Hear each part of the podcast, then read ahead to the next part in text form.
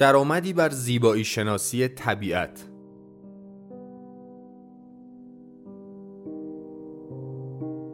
مدرس دکتر مسعود اولیا. برگزار شده در مؤسسه پژوهشی، آموزشی و مطالعاتی آکادمی شمسه.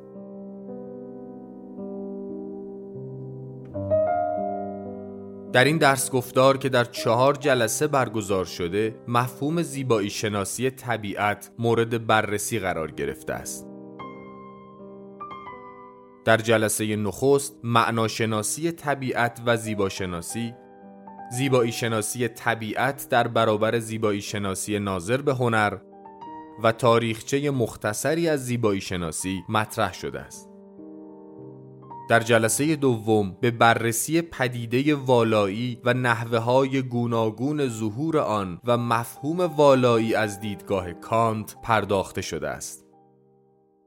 در جلسه سوم مفهوم پیکچرسک که یکی از مفاهیم مطرح در بحث زیبایی شناسی طبیعت است مورد بررسی قرار گرفته است.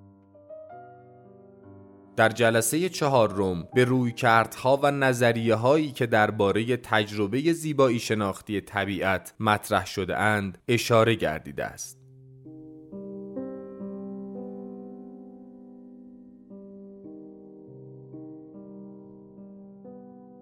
خب سلام عرض می‌کنم خدمت دوستان خوشحالم که در حضورتون هستم با درس گفتار چهار جلسه ای تحت عنوان زیبایی شناسی طبیعت.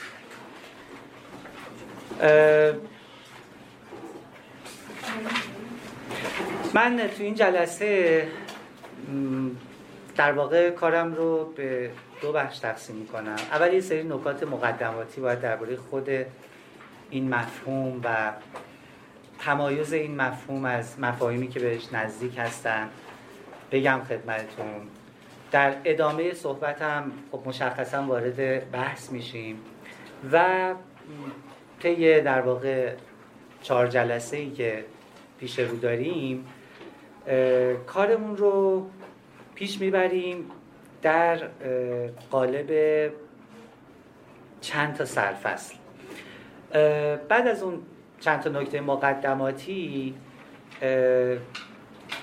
اشاره خواهم کرد به اینکه وقتی ما از زیبایی شناسی طبیعت صحبت می‌کنیم اگه بخوایم این پدیدار رو منقسم کنیم و اجزاش رو بر بشماریم از چه در واقع راههایی می‌تونیم ورود پیدا کنیم به این بحث و این بحث رو نهایتا زیل چه سرفصلایی قرار بدیم. یه ساختاری رو اشاره خواهم کرد یه ساختار چهارگانه ای رو بر مبنای اثر هنرمند یا پدید آورنده مخاطب و جهان. یعنی این ساختاری که البته ساختاری نیست که من بهش رسیده باشم دیگرانی بهش اشاره کردن. از جمله در واقع آبرامز در کتاب آینه و چراغ که در واقع اونجا چون بحث نقد مطرح هست در آینه و چراغ.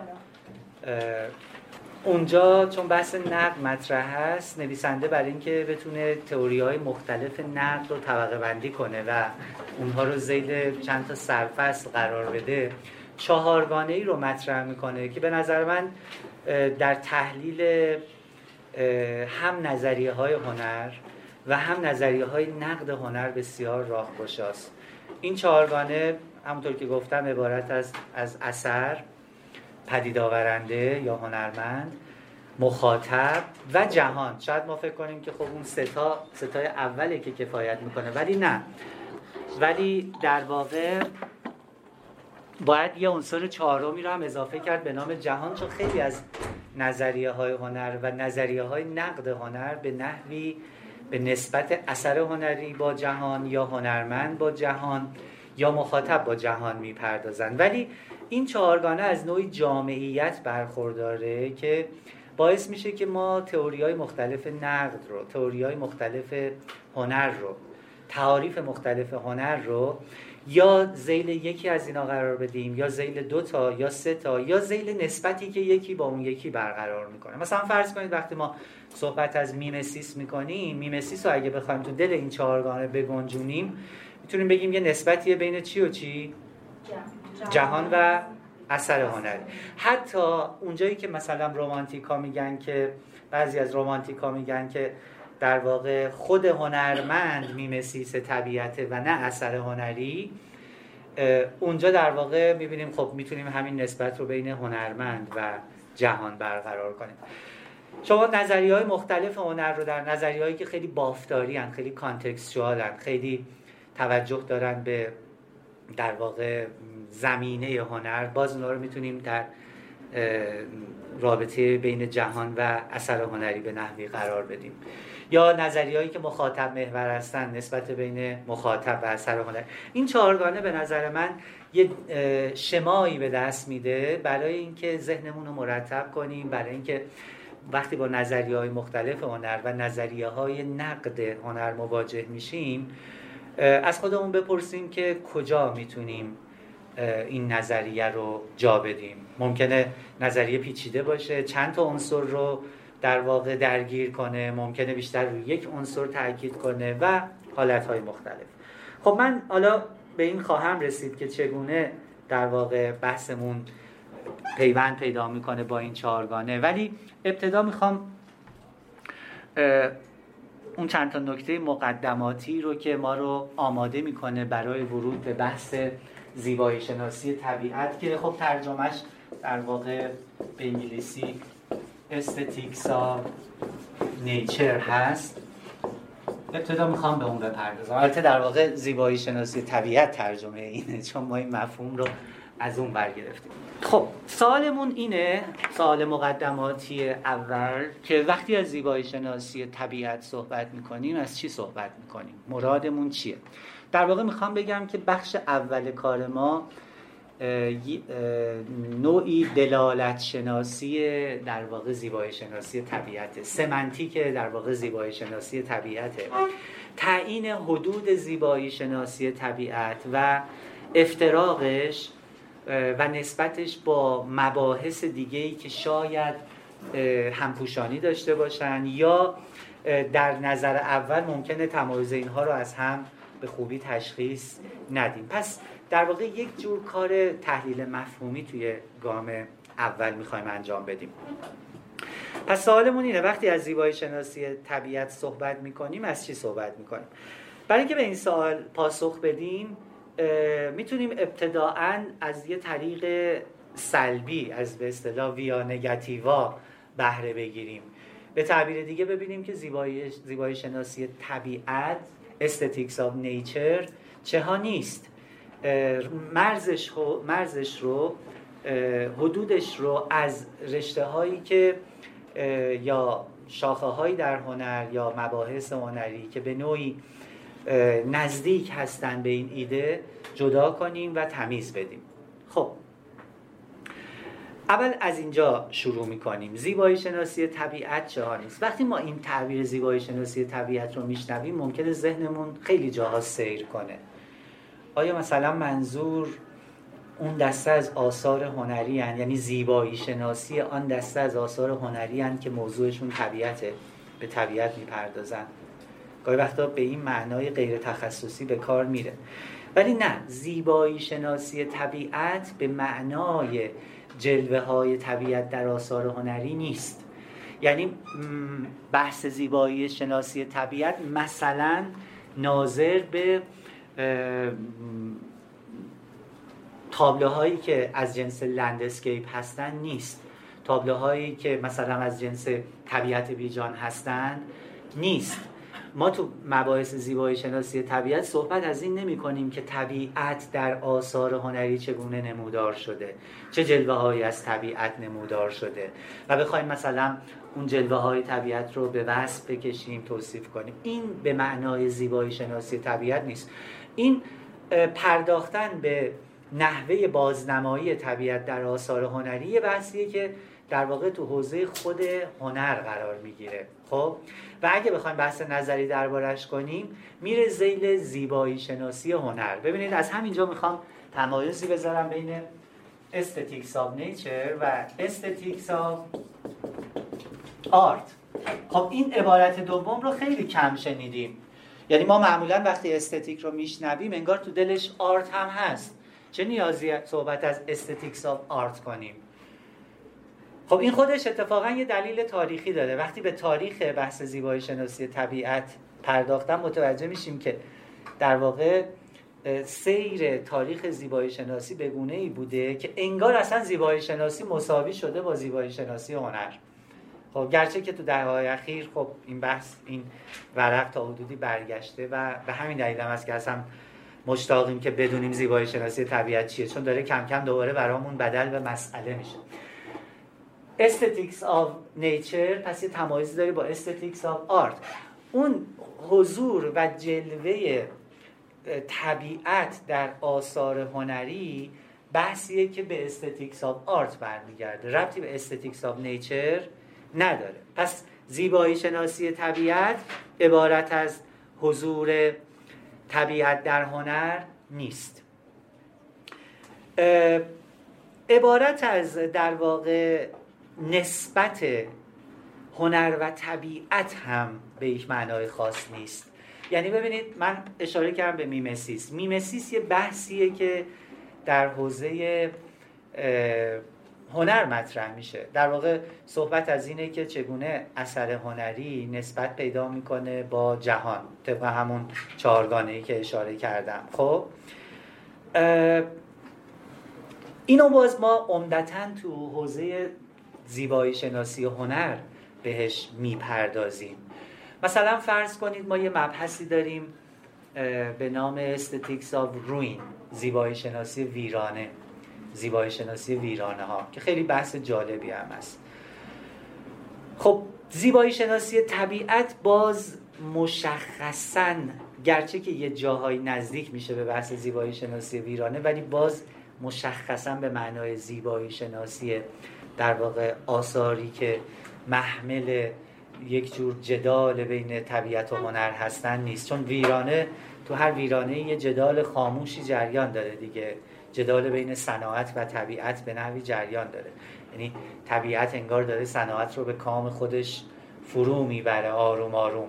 ولی انقدر این کند رخ میده که ما اون حرکت رو نمی‌بینیم. و صناعت انگار مقاومت می‌کنه در برابر اینکه به کام طبیعت فرو بشه. زیبایی شناسی طبیعت هنر زیست محیطی یا هنر محیطی هم نیست. ما یک قالب هنری داریم به نام هنر محیطی یا هنر زیست محیطی. چی میگیم تو انگلیسی بهش؟ environmental art. درسته؟ هنر محیطی هنر زیست محیطی. یا قالب های هنری دیگه ای داریم که نزدیکن به این. مثلا هنر زمین earth art هنر خاک هنر خاکی. هنر زمین. دیدیم دیگه نمونه هاشو خب زیبایی شناسی طبیعت ناظر به هنر زیست محیطی هم نیست. درسته که در واقع هنر زیست محیطی یک نسبت خاصی با طبیعت داره ولی نهایتا به عنوان یک قالب هنری مطرحه و عمدتا زیر همین بحث aesthetics of art که مطرح میشه. خب اما یک در واقع شاخه دیگه یه مبحث دیگه ما توی استتیک داریم که بهش میگن environmental aesthetics. یعنی زیبایی شناسی زیست محیطی. زیبایی شناسی محیطی یا زیست محیطی. حالا محیط زیستی بهتره نگیم چون به لحاظ دستور زبانی یکم مشکل ایجاد. ولی زیست محیطی بگیم دیگه یک تکواژه میشه و راحتی هم باش میشه صفت ساخت. خب ما یک شاخه ای هم داریم تحت این عنوان. زیبایی شناسی محیطی یا زیست محیطی. اینجا در واقع یکم بحث حساس تر میشه. به این معنی که توی زیبایی شناسی زیست محیطی که خیلی توی این دهه های اخیر پروبال پیدا کرده ما مباحثی داریم که خیلی همپوشانی داره با زیبایی شناسی طبیعت و حتی بعضیا در این حد پیش رفتن که گفتن که زیبایی شناسی طبیعت نهایتا زیل زیبایی شناسی محیطی یا زیست محیطی قرار می‌گیره به چه دلیل؟ به این دلیل که اونا معتقدن که وقتی ما از محیط زیست صحبت می‌کنیم محیط زیست یک مفهومی اعم از طبیعت. چرا؟ چون طبیعت به معنای خاصی که حالا بعد بهش خواهیم گفت شامل خواهیم پرداخت شامل مصنوعات انسانی و فرهنگی نمیشه. ولی محیط زیستی که ما داریم توش به سر می‌بریم فقط محیط زیست طبیعی نیست.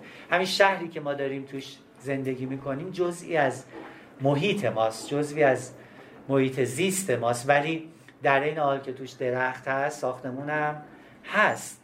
یعنی هم مصنوعات توش هست هم طبیعیات توش هست. بنابراین طبق این در واقع روی کرد زیبایی شناسی طبیعت به نحوی جزئی از زیبایی شناسی زیست محیطی است. و به همین دلیل هم است که بسیاری از بحث های مربوط به زیبایی شناسی طبیعت توی متونی به چشم می‌خوره که عنوانشون ممکنه زیبایی شناسی زیست محیطی باشه. یعنی ما نباید گول عنوان ها رو بخوریم. یعنی وقتی اگر رس اگر علاقمند بودیم بحث زیبایی شناسی طبیعت رو دنبال کنیم حتما باید سراغ متون مقاله ها و کتاب هایی که عنوان زیبایی شناسی زیست محیطی هم دارند بریم. بعضی کتاب ها هستن بعضی مقاله هستن که دقیقا از عنوان aesthetics of nature بهره می‌گیرن بعضی از عنوان environmental aesthetics بهره می‌گیرن. در هر دوی اینها در واقع بحثای مربوط به زیبایی شناسی طبیعت مطرح میشه. دو تا اصطلاح دیگه هم داریم. اصطلاح eco-aesthetics و ecological aesthetics eco-aesthetics و ecological aesthetics که خب زیبایی شناسی بوم شناختی یا بوم زیبایی شناختی. که این در واقع اصطلاحات هم گاهی وقتا مترادف با زیبایی شناسی زیست محیطی به کار میرن. گاهی وقتا در واقع به اون بخشی از محیط ما بیشتر توجه دارن که در حوزه زیستی زندگی ما می گنجن یعنی اون حوزه هایی که علوم زیستی بیشتر باشون سر و کار دارن. خود این واژه های اکولوژی و eco-aesthetics هم بیشتر این جنبه زیست شناختی و زیستی رو نشون میده. مثلا فرض کنید بحث زیبایی شناسی برکه ها زیبایی شناسی مرداب ها ما این بحث ها رو داریم دیگه. و یک شاخه دیگه هم توی مباحث aesthetic ما داریم تحت عنوان everyday aesthetics زیبایی شناسی روزمره. یا گاهی وقتا ازش تحت عنوان استتیکس of the everyday یاد می‌کنن زیبایی شناسی امر روزمره. این هم یه بحثیه که در واقع یک شاخه خیلی امروزه پرباری هست.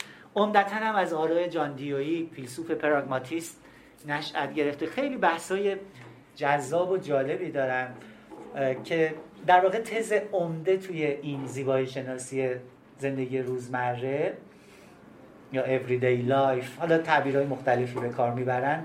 اینه که می‌خواد مرز بین فاین آرتس هنرهای زیبا و تجربه ها و جلوه های استتیکی زندگی روزمره ما رو از میون برداره و نشون بده که بین اینها انفصال نیست. یعنی یک حرکتی در برابر بعضی از جریان های مدرنیستی در هنر که در واقع اثر هنری رو تافته جدا بافته ای از کف یومیه یا در واقع روزمره زندگی ما در نظر می‌گیرن.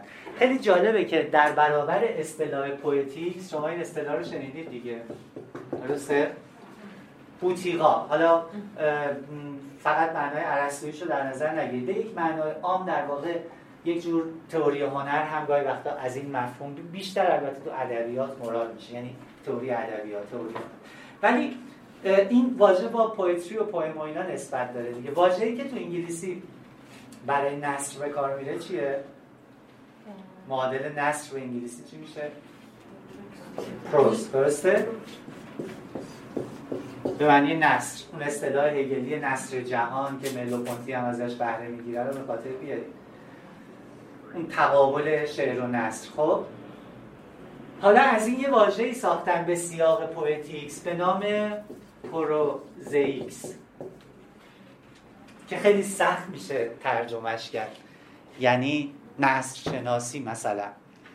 ولی در واقع این اصطلاح رو به این اعتبار به کار می‌برن که در برابر poetics که در واقع انگار به یک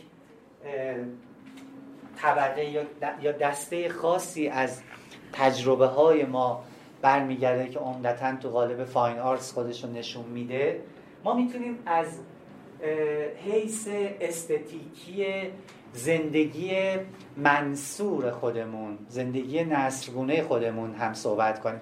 می‌دونید که در واقع صفت پروزیک در زبان انگلیسی و همطور تو زبانهای دیگه اروپایی در این حال که به معنی منصوره منصور با سه نقطه امریک نصره و نظم نیست شعر نیست به معنی کسالتبار و یک نواخت و ملال هم به کار میره دیگه. خب؟ و این خیلی جالبه. یعنی تصور متعارفی که ما از زندگی روزمره داریم انگار روزمرگی درگیر روزمرگی شدن یعنی درگیر یک نواختی شدن درگیر وضعیتی شدن که توش اتفاقی رخ نمیده واقعه‌ای رخ نمیده و چیزهای از این دست. انگار که در واقع با طرح prosaic در برابر poetics قراره که ما شاعرانگی زندگی روزمره رو نصروارگی ولی به معنای پروپیمانش و ارزشمندش رو اینو بیرون بکشیم. خب مثلا شما یادتون میاد که هگل توی تفسیری که از نقاشان هلندی قرن 17 می‌کنه حرف جالبی می‌زنه. میگه اینها ستایندگان روزمرگی هن. حماسه امر روزمره. و این خیلی جالبه. یعنی تحلیل هگل خیلی کلا استتیکش که واقعا کتاب درخشانیه. ولی تحلیلی که از این روزمرگی که در آثار اینها نمودار شده به دست میده تحلیل جالبی. خب حالا چه نسبتی بین زیبایی شناسی طبیعت و زیبایی شناسی روزمره هست؟ در واقع میشه گفت که ما با یک شبکه از مباحث مواجهیم که از یک سو aesthetics of nature رو داریم از سوی دیگه everyday aesthetics رو داریم از طرف دیگه environmental aesthetics رو داریم که این ستا با هم بده‌بستان دارن. کاملا عین هم نیستند ولی با هم بده‌بستان دارن. و اتفاقایی که مثلا در پرداختن به یکی افتاده رو بقیه هم منشأ اثر بوده. مثلا وقتی که زیبایی شناسی طبیعت در سلس آخر قرن بیستم همچنان که به تاریخش خواهیم رسید یک باره از نوع احیا شد. به ویژه با اون مقاله معروف که بهش خواهم پرداخت.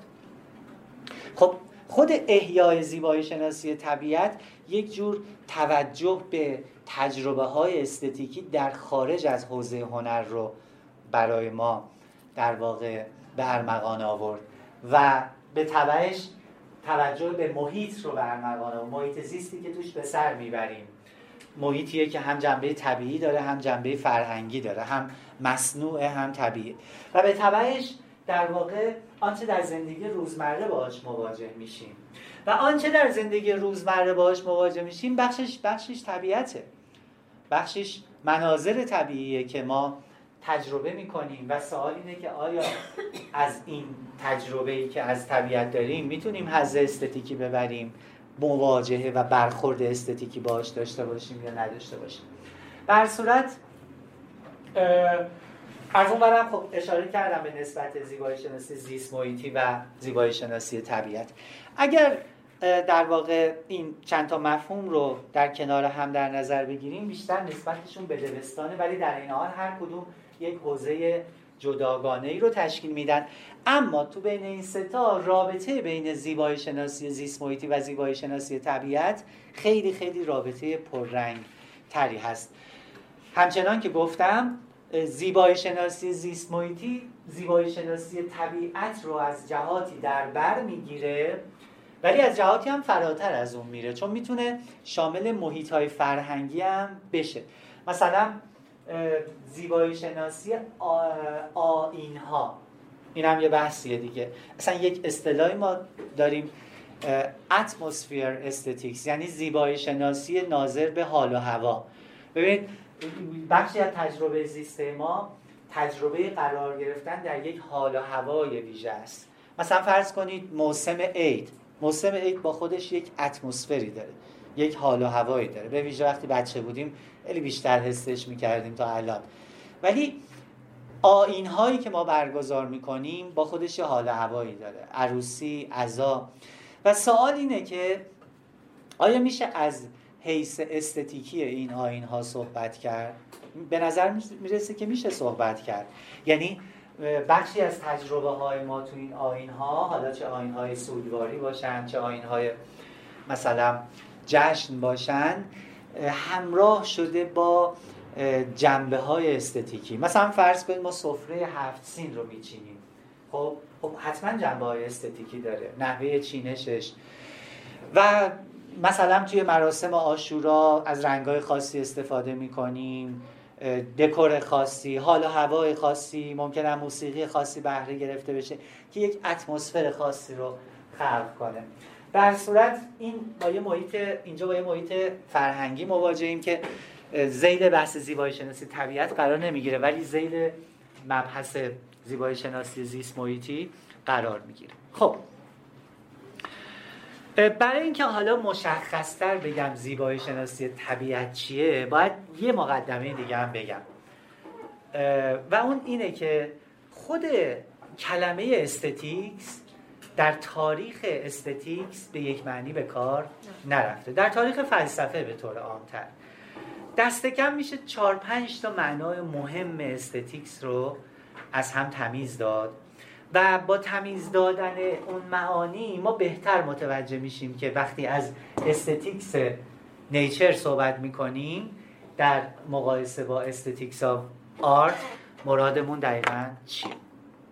خب هممون می‌دونیم که واژه aesthetics از کلمه یونانی aisthesis مأخوذ هست که به معنی perception ه به معنی ادراک حسیه و خود این سواله که چی شده که واژه‌ای که ناظر به ادراک حسی هست بدل شده به واژه‌ای که برای پرداختن به مباحث هنر به کار میره. یعنی چه اتفاقی افتاد به ویژه در قرن هجدهم که هنر رفت زیل حس؟ تجربه ما از امر هنری بیش از همه با امر حسانی تعریف شد. من خیلی نمی‌خوام وارد اون بحث بشم.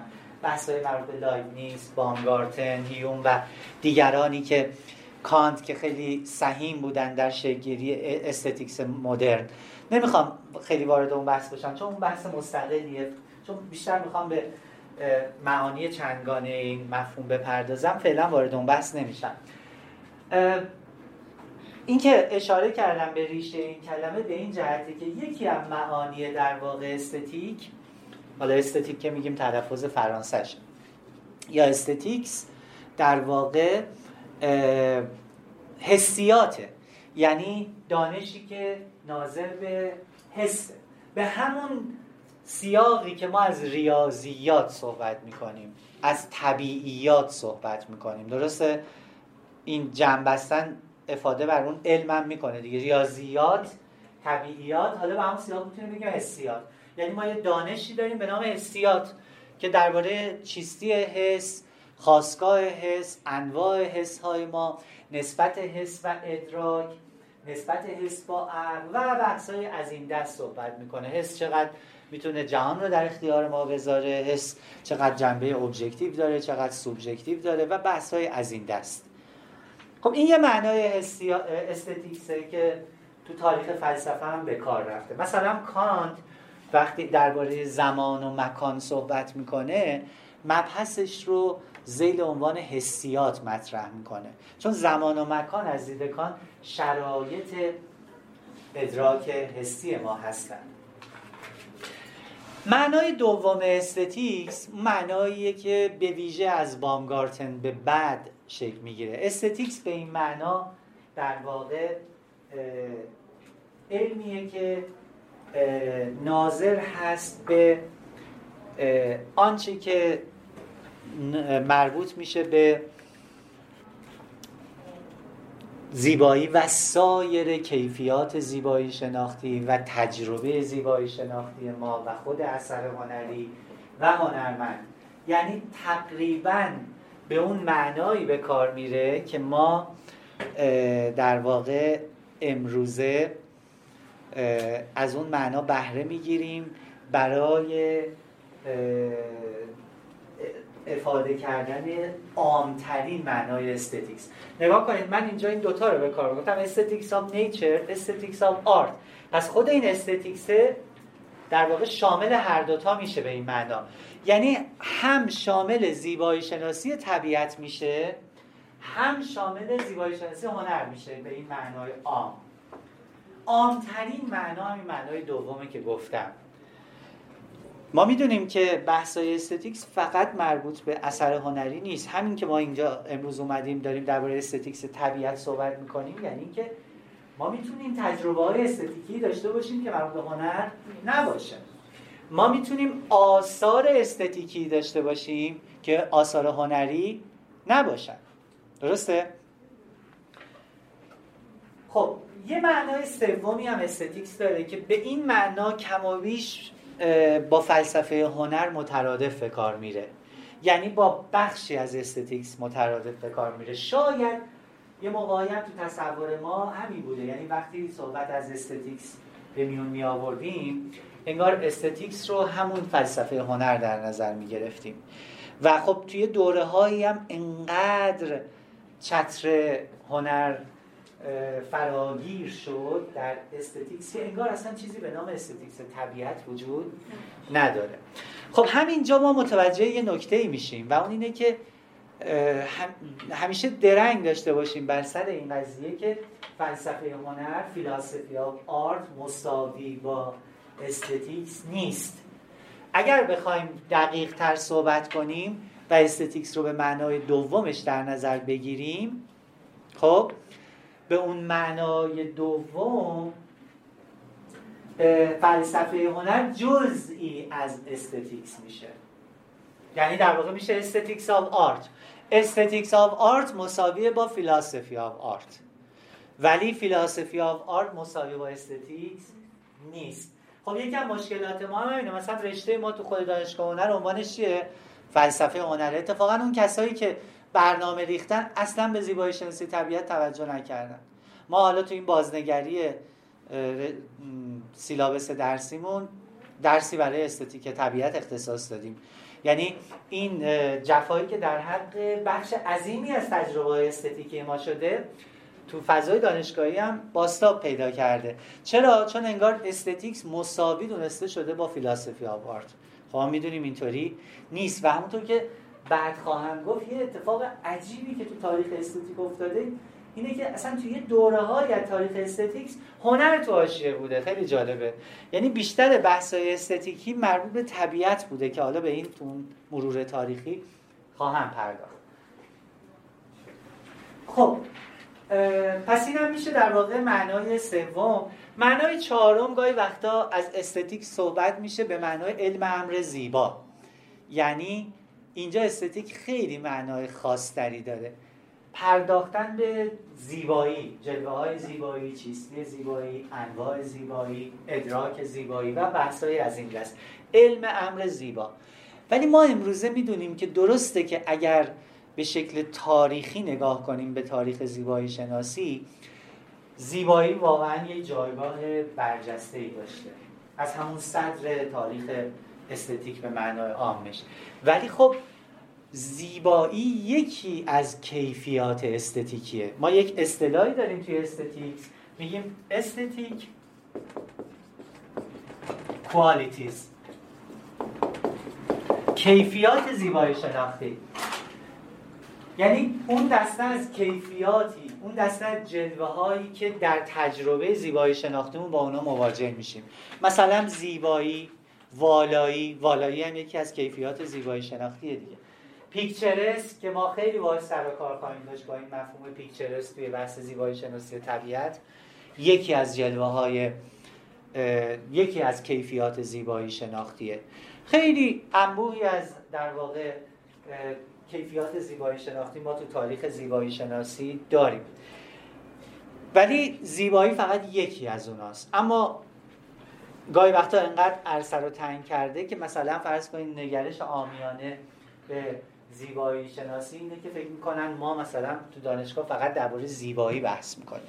اصلا اینطوری نیست. گرچه درباره زیبایی صحبت میشه ولی درباره انبوهی از مسائل بحث میشه درباره نبوغ بحث میشه درباره هنرمند بحث میشه. تجربه زیبایی شناختی چیه و چه و چه. فقط که زیبایی نیست. اینم یه معناییه که البته امروزه دیگه خیلی محجور شده ولی توی دوره زیاد به کار میرم امروزه توی کاربرد آمیانه و غیر تخصصی این کلمه یا تصوری که عوام از کار ما دارن تو حوزه استتیک شاید همچنان این تعبیر است ولی خواص دیگه این تعبیر رو ندارن. زیبایی شناسی طبیعت چیه؟ حالا یکم ایجابی تر رو صحبت کنیم. زیبایی شناسی طبیعت عبارت است از شاخه از زیبایی شناسی که در چارچوب اون چارگانه ای که صحبت کردم در خصوص ابژه‌ای یا موضوعی حالا ابژه شاید تعبیر خوبی نباشه موضوعی به نام طبیعت که جلوه های بسیار بسیار متنوعی داره برای ما پرسش های استتیکی مطرح می‌کنه پرسش های زیبایی شناختی مطرح می‌کنه. و سعی می‌کنه که در واقع اولا و اساسا با توجه به ویژگی های خود این موضوع که طبیعت باشه بحثش رو پیش ببره. زیبایی شناسی طبیعت ناظر هست به اینکه مثلا ما وقتی از طبیعت تجربه زیبایی شناسانه داریم چه اتفاقی برامون میفته همچنان که ما از هنر تجربه زیبایی شناسانه داریم. من ممکنه در برابر یه تابلوی قرار بگیرم و تجربه زیبایی شناسانه از اون تابلو داشته باشم. اما در این حال ممکنه در برابر یه منظره طبیعی هم قرار بگیرم و تجربه زیبایی شناسانه ازش داشته باشم. چرا اصلا جای دوری بریم؟ همین مثال رو یکم خاصترش کنیم. شما ممکنه یه تابلو منظره ببینید. می‌دونید که یکی از ژانرهای در واقع خیلی پروپیمان در تاریخ نقاشی ژانر منظره نگاریه دیگه درسته؟ شما ممکنه در برابر یه تابلوی منظره قرار گرفته باشید یه لندسکیپ. و بعد در برابر خود اون منظره هم قرار بگیرید. و در برابر هر دوی اونها به شما یه تجربه استتیکی دست بده. حالا یه سوال خیلی مهم اینه که آیا این دوتا تجربه یکسانن یک جورند؟ آیا همونطوری که ما یه منظری رو در تابلو تجربه می‌کنیم منظری هم که تو عالم واقعیت تجربه می‌کنیم؟ همینطوره. خب این یکی از سوالای خیلی خیلی جدیه. که بخش مهمی از بحث‌های ما در حوزه زیبایی شناسی طبیعت به اون اختصاص داره. یعنی اونجایی که از تجربه زیبایی شناختی طبیعت صحبت می‌کنیم. الگوهای خیلی متنوعی درباره این تجربه پیشنهاد شده که من به مهمترین اونها توی بیشتر توی اون دو سه جلسه در واقع دو جلسه آخر خواهم پرداخت. بعضی ها قائل به اینن که تجربه استتیکی ما از طبیعت ماهیتا تفاوتی نداره با تجربه استتیکی ما از هنر. یعنی همون ویژگی هایی که در تجربه ما از یک اثر هنری یک فیلم یک شعر یه تابلو یه مجسمه وجود داره کم و بیش در تجربه ما از مثلا یک امر والا در طبیعت یک امر زیبا در طبیعت یک امر پیکچرسک در طبیعت هم وجود داره. بعضی ها معتقدن که نه اینا متفاوتن. ما آثار هنری رو به نحوی تجربه می‌کنیم که متفاوته با تجربهمون از مظاهر استتیکی طبیعت. بعضی ها معتقدن که ما باید همون الگویی رو که در تجربه خودمون از هنر داریم تعمیمش بدیم به تجربهمون از طبیعت. بعضی ها معتقدن که باید عکسش عمل کنیم. یعنی باید آنچنان که طبیعت رو تجربه می‌کنیم تعمین بدیم به هنر. نظریه های مختلفی هست که من به تفصیل بعد وارد بحث دربارهشون خواهم شد.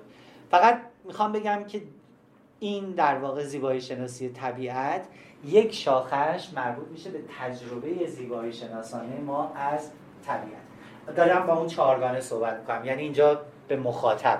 پرداختم. درسته؟ حالا بریم سراغ اثر. اگه بخوایم زیبایی شناسی طبیعت رو تعریف کنیم در واقع ورک آف آرت ما میگیم دیگه اثر هنری. پس می‌تونیم یه چیزی هم بگیم به نام ورک آف نیچر اثر طبیعی. درسته؟ به سیاق اثر استتیکی هنری می‌تونیم از چیزی یاد کنیم به نام اثر استتیکی طبیعی. مثلا فرض کنید همون منظری که مثال زدم. ستیق کوهستان. خب؟ که ممکنه تجربه زیبایی شناختی رو برای ما ایجاد کنه. خب اینجا اثر در واقع می‌تونه هر چیزی در طبیعت باشه که محمل حامل کیفیتی استتیکی باشه. یعنی کیفیتی زیبایی شناختی باشه. مثلا فرض کنید مثالهایی که کانت می‌زنه از والایی. والایی به عنوان یک کیفیت استتیکی. مثلا دریای خروشان. خب؟ مثلا ستیق کوهستان. خب خیلی از این مناظرم توی تابلوها دیدیم. مثلا نقاشی ترنر رو به خاطر بیارید. خب تصویرهایی که از آشوب و تلاطم دریا ترسیم می‌کنه. ولی خب خود در واقع مواجهه با این پدیده ها هم می‌تونن در ما تجربه های استتیکی ایجاد کنن. می‌تونن والا باشن اون پدیده ها می‌تونن زیبا باشن می‌تونن پیکچرست باشن و خیلی مفاهیم دیگه. ولی علت این که من روی این سه تا مفهوم تاکید می‌کنم اینه که این سه مفهوم یعنی والایی زیبایی و کیفیت picturesque یعنی picturesqueness که نمی‌تونیم بگیم picturesque ی مثلا. چون من حالا همین کلمه picturesque رو به کار می‌برم چون واقعا تا به امروز معادلی براش پیدا نکردم که هم دقیق باشه هم زیبا باشه. مثلا یه موقعی امر تصویروار رو به کار میبردم چون در واقع پیکچر گرفته شده دیگه. خیلی بحث جالبیه که نسبت هنر و طبیعت تو پیکچرسک چگونه تحقق پیدا می‌کنه. ولی فعلا حالا خوشنما میگن خوشمنظر میگن. فعلا همون پیکچرسک رو به کار می‌برم تا زمانی که معادل بهتری بشه براش پیدا کرد. خب پس بحث اثر به این شکل در میاد. دو تا چیز دیگه ما داریم. یکی جهان خب و یکی هم هنرمند یا پدید آورنده. خب ببینید اینجا یکم این دوتا مناقشه انگیزه در حوزه aesthetics of nature در مورد هنر مشکلی نداریم دیگه. هنر معمولا نسبتش میدیم به یه هنرمندی به یه پدید آورنده. و جهان رو هم که خب همیشه اثر هنری یک نسبتون مایی یک نسبتی با جهان داره دیگه به هر شکل. ولی خب اینجا انگار داریم درباره خود جهان صحبت می‌کنیم باز میشه تو بعضی نظریه ها یه پیوندی برقرار کرد به این معنی که مثلا اگر مثل افلاتون قائل با این باشیم که جهان ما میمسیسی از جهان ایده ها تقلیدی از جهان ایده ها پس ابژه های استتیکی طبیعت هم می‌تونن نسبتی با یک جهان داشته باشن. ولی اگر قائل به این نباشیم بگیم جهان همین جهانیه که ما داریم توش به سر می‌بریم مثل نیچه مثلا آموزه دو جهان رو رد کنیم خب اون موقع یک کمی قضیه پروبلماتیک میشه. یعنی خب در مورد اثر هنری می‌تونیم بگیم یه نسبتی با جهان داره ولی خود جهان دیگه با چی نسبت داره؟ خب میگم بسته به نوع دیدگاهی که درباره زیبایی شناسی طبیعت داریم ممکنه بتونیم از عنصر جهان به عنوان یه امری متمایز یاد کنیم ممکنه نتونیم. در مورد هنرمندم همینطوره. یعنی اگر ما طبیعت رو حاصل خلق یه موجودی بدونیم موجودی که طبیعت رو به مسابه یه ورک خلق کرده آفریده همچنان که هنرمند اثرش رو خلق می‌کنه خب بله می‌تونیم در حوزه استتیک طبیعت از هنرمند هم صحبت کنیم. کما اینکه توی نگرش الهیاتی معمولا گفته میشه که خدا به عنوان خالق عالم هنرمند اعظم هم هست دیگه. اصطلاحی که رواقیون به کار میبردن در واقع خدا یا اون عقل کیهانی تخنیتس اعظم بهش می‌گفتن. تخنیتس یعنی هنرمند. از تخنه میاد دیگه. تخنیتس اعظم. اون لوگوس لوگوس کیهانی آفرین هنرمند اعظمه که جهان ما رو خلق کرده. یا مثلا دمیورگ در تلقی افلاتونی خالق عالم ماست. با الگو گرفتن از ایده ها جهان ما رو پدید آورده. شکل داده صورت بهش بخشیده. پس در نگرش الهیاتی یا مثلا حالا چیزهای ظریفترش هم هست. مثلا نیچه توی زایش تراژدیش از این صحبت می‌کنه که در واقع اون وحدت ازلی که از طریق امر دیونوسوسی باش نسبت پیدا می‌کنیم در واقع جهان رو به مسابه یک اثر هنری در واقع شکل میده صورت میبخشه.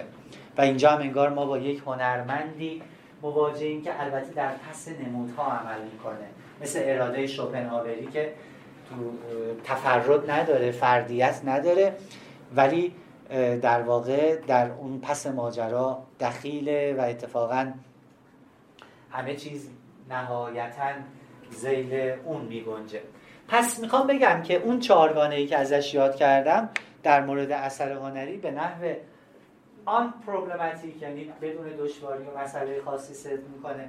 در مورد استتیک طبیعت دو تاش که هیچ مشکلی نیست. اون دو تای دیگه بسته به نوع روی کردی که ما به طبیعت داریم بسته به نوع کازمالوجی یا کیهان شناسی که داریم می‌تونه اون دوتا رو هم در بر بگیره می‌تونه در بر نگیره. یعنی ما می‌تونیم به طبیعت به مسابه امری که صرفا هست و خالقی نداره و در واقع از یه منطق درونی فقط پیروی می‌کنه یا حتی یه منطق مکانیکی یاد کنیم. که خب توی اون شرح مختصری که درباره معانی طبیعت به دست میدم این مطلب روشنتر میشه. در واقع چهار مرحله دیگه ای که ما پیش رو داریم توی این چند جلسه به این صورتی که الان من باید یه توضیح بدم درباره خود مفهوم نیچر طبیعت. چون از اون مفاهیمیه که در بادی نظر خیلی ساده است ولی وقتی عمیق میشیم متوجه میشیم که نه به این سادگی هم نیست. یه جاهایی می‌بینیم که انگار از دستمون میگریزه انگار با یه چیزایی خلط میشه انگار که به راحتی به چنگمون نمیاد.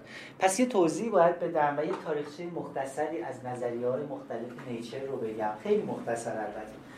بعد به سراغ تاریخ زیبایی شناسی طبیعت برم. یعنی بگم در خود در واقع تاریخ زیبایی شناسی زیبایی شناسی طبیعت به تفکیک از زیبایی شناسی هنر چه سرنوشتی داشته؟ چی شده که امروز ما داریم درباره‌اش صحبت می‌کنیم؟ آیا همیشه درباره‌اش صحبت می‌شده؟ یا یه موقعیت تا بیشتر از زیبایی شناسی هنر درباره‌اش صحبت می‌شده؟ این رو باید یکم باز کنم تا نقطه‌ای که بهش رسیدیم نشون بدم که در سیر تاریخ زیبایی شناسی چه فراز و فرودهایی داشته تاریخ زیبایی شناسی طبیعت. بعد به سراغ در واقع اون سه تا مفهوم بنیادی برم. که ناظر به کیفیات استتیکی طبیعت است یعنی زیبایی والایی و پیکچرس در مورد زیبایی و والایی می‌خوام کمتر درنگ کنم و بیشتر به پیکچرس بپردازم. دلیلم هم اینه که خب در مورد زیبایی و والایی چه در هنر چه در طبیعت شاید آشناتر باشیم. ولی ایده پیکچرسک یکم قریبتره برامون و کمتر هم توی گفتار امروزمون به کار میره. به هر سه خواهم پرداخت ولی بیشتر تاکید خواهم کرد بر امر پیکچرسک و در قسمت انتهایی کارمون چهارمین مرحله کارمون به نظریه های مربوط به تجربه زیبایی شناختی طبیعت خواهم پرداخت. چگونه ما وجوه استتیکی طبیعت رو تجربه می‌کنیم و احیانا چگونه بهتر از تجربه کنیم؟ یعنی هم جنبه توصیفی و هم جنبه هنجاری. در چه وضعیت خاصی به قول اهل استتیک در چه استتیک استیتی اگه قرار بگیرم در چه حالت استتیکی قرار بگیرم بهتر می‌تونم تجربه داشته باشم از اوصاف استتیکی طبیعت. این بخش انتهایی کار ماست که یکم هم مفصلتر نسبت به بخش های دیگه چون تنوع و تکسر جالبی از این نظریه ها مطرحه. همونطور که گفتم این نظریه ها نهایتا زیل چهار دسته قرار می‌گیرن. بعضیا میگن که در واقع باید همونطور که اثر هنری رو تجربه می‌کنیم طبیعت رو تجربه کنیم. بعضیا برعکس میگن بعضیا میگن یک نظریه عام داریم که شامل هر دو میشه فرقی نمی‌کنه. و بعضیا در واقع قائل به اینن که استتیک طبیعت تجربه استتیکی طبیعت با تجربه استتیکی هنر متفاوته. حالا به اون کسرت و تنوع نظریه ها خواهم پرداخت. بریم سراغ نیچر طبیعت. طبیعت چیه؟ برای اینکه به پاسخ این سال برسیم خوبه که تاریخ مفهوم طبیعت رو خیلی به اختصار مرور کنیم. نه کامل چون نمی‌رسیم خودش اصلا یه مبحث خیلی جذابی است و کتابی کالینگوود داره همون متفکر معروف جهان آنگلو ساکسون که اصلا به همین ایده پرداخته. درباره خود طبیعت. طبیعت از یونان باستان تا امروز به چه معانی به کار رفته؟ چه تعبیرهایی ازش شده؟ چه جلوه هایی داشته؟ اگر یه متن خوب فارسی بخوام بهتون معرفی کنم درباره طبیعت توی این فرهنگ فلسفی که آقای دکتر بهشتی و همکارانشون در چند جلد منتشر کردن یعنی فرهنگ از زبان آلمانی ترجمه شده فرهنگ اصطلاحات فلسفی ریتر. یه جلدش که انتشارات سمت چاپ کرده در واقع دو جلدش رو سمت چاپ کرده. تو یکی از اون جلدا یه مدخل مفصلی هست حدود مثلا 60 70 صفحه درباره خود طبیعت که اون مدخل خیلی خوبیه. یعنی اونو پیشنهاد می‌کنم که برای اینکه با تاریخ مفصل مفهوم طبیعت آشنا بشیم پیشنهاد می‌کنم اون رو بخونیم. من اینجا بیشتر می‌خوام رو چند تا بزنگاه و چند تا ایده مهم در تاریخ طبیعت تاکید کنم. ما وقتی واژه طبیعت رو به کار می‌بریم معمولا امروزه که به کار می‌بریم چند تا معنا ازش مستفاد میشه. چند تا معنا ازش برمیاد. و باید ببینیم که وقتی از زیبایی شناسی طبیعت صحبت می‌کنیم کدوم یک از این معانی بیشتر مد نظرمونه؟ یک معنای طبیعت که عامترین معنای طبیعته اینه که طبیعت عبارت است از تمامیت آنچه هست. یعنی کل طبیعت به مسابه کل هستندگان کل کائنات. همه آنچه هست رو میگیم طبیعت. به این معنا طبیعت مرادف میشه مترادف میشه با مفهوم چی؟ جهان دیگه عالم. عالم. جهان به معنای فیزیکیش البته. چون معنای پدیدار شناسانه عالم همون معنای فیزیکی نیست. مثلا معنایی که هایدگر از عالم مراد می‌کنه نه مجموعه اشیایی که هستند بلکه شبکه روابط. شبکه نسبت ها بستر گشوده روابطه که براش به معنای عالمه. به همون معنای کم و بیش که مثلا ما میگیم عالم سیاست عالم ورزش جهان ورزش. جهان ورزش که میگیم به مجموعه از اشیا که فقط اشاره نداره این معنای اگزیستانسیال پدیدار شناسانه عالمه که آیدگر توی هستی و زمان تفصیلش میده. البته چهار تا معنای عالم رو اونجا تمیز میده که من حالا وارد اون بحث نمیشم. ولی یک معنای طبیعت معناییه که در اون معنا هر آنچه هست جزی از طبیعت. کازموس عالم جهان. به این معنا هنر هم جزی از طبیعته. تمام مظاهر فرهنگی هم جزوی از طبیعت محسوب میشن. درسته؟ اثر هنری هم جزوی از طبیعت اثر هنری هم یک شیء طبیعیه. به این معنای عام. فرهنگ هم مظاهر فرهنگی هم جزوی از طبیعت هم. خب یه معنای دیگه طبیعت طبیعت در برابر صناعت. یعنی فوسیس در برابر تخنه به تعبیری که تو یونان به کار می‌رفته. طبیعت در برابر صناعت. به این معنا مرز طبیعت با صناعت در اینجاست که طبیعت شامل هر آن چیزی میشه که انسان در اون دخل و تصرف نکرده و ساخته آدمی نیست بر ساخته آدمی نیست. به این معنا ماژیک دیگه جزوی از طبیعت نیست. ولی درخت کویی که اون گوشه افتاده جزوی از طبیعت محسوب میشه. پس به این معنا طبیعت در برابر صناعت قرار می‌گیره. این معنای دوم. معنای سوم طبیعت طبیعت به معنای ماهیت یا چیستیه. مثلا ما میگیم که طبیعت اشیا طبیعت آدمی ها؟ طبیعت آدمی ذات دقیقا. ذات یا ماهیت اسنس چیستی کاراکتر خلق و خو. در کل ذات چیستی در باب طبیعت اشیا. یا مثلا میگیم نیش اقرب نه از رای کین است اقتضای طبیعتش این است. اینجا نیچر رو به معنای طبیعت به کار می‌بریم. که خب تو متون انگلیسی هم طبیعت خیلی به این معنی به کار میره. این هم یک معنای طبیعت. یه معنای طبیعت که گفت این در واقع میشه ذات میشه چیستی. چگونگی بودن چیزها رو ما میگیم طبیعت. اثر هنری هم می‌تونه چیستی داشته باشه طبیعتی به این معنی داشته باشه. ما وقتی از ماهیت اثر هنری صحبت می‌کنیم از طبیعتش به این معنا داریم صحبت می‌کنیم. در واقع از ذاتش از اون چیزی که اگر اونو از اون پدیده بگیریم دیگه اون پدیده اون پدیده نیست. این میشه ماهیت این میشه ذات یا طبیعت به معنای سوم. یه معنای دیگه هم از طبیعت ما گاهی وقتا مراد می‌کنیم که منظورمون همون چیزیه که در واقع تقریبا تو انگلیسی بهش میگیم کانتری ساید یعنی میگیم بریم تو دل طبیعت. خب مثلا تو شهر هم درخت هست. درختایی می‌بینیم ولی اون رو طبیعت محسوب نمی کنیم میگیم بریم مثلا بزنیم تو دل طبیعت.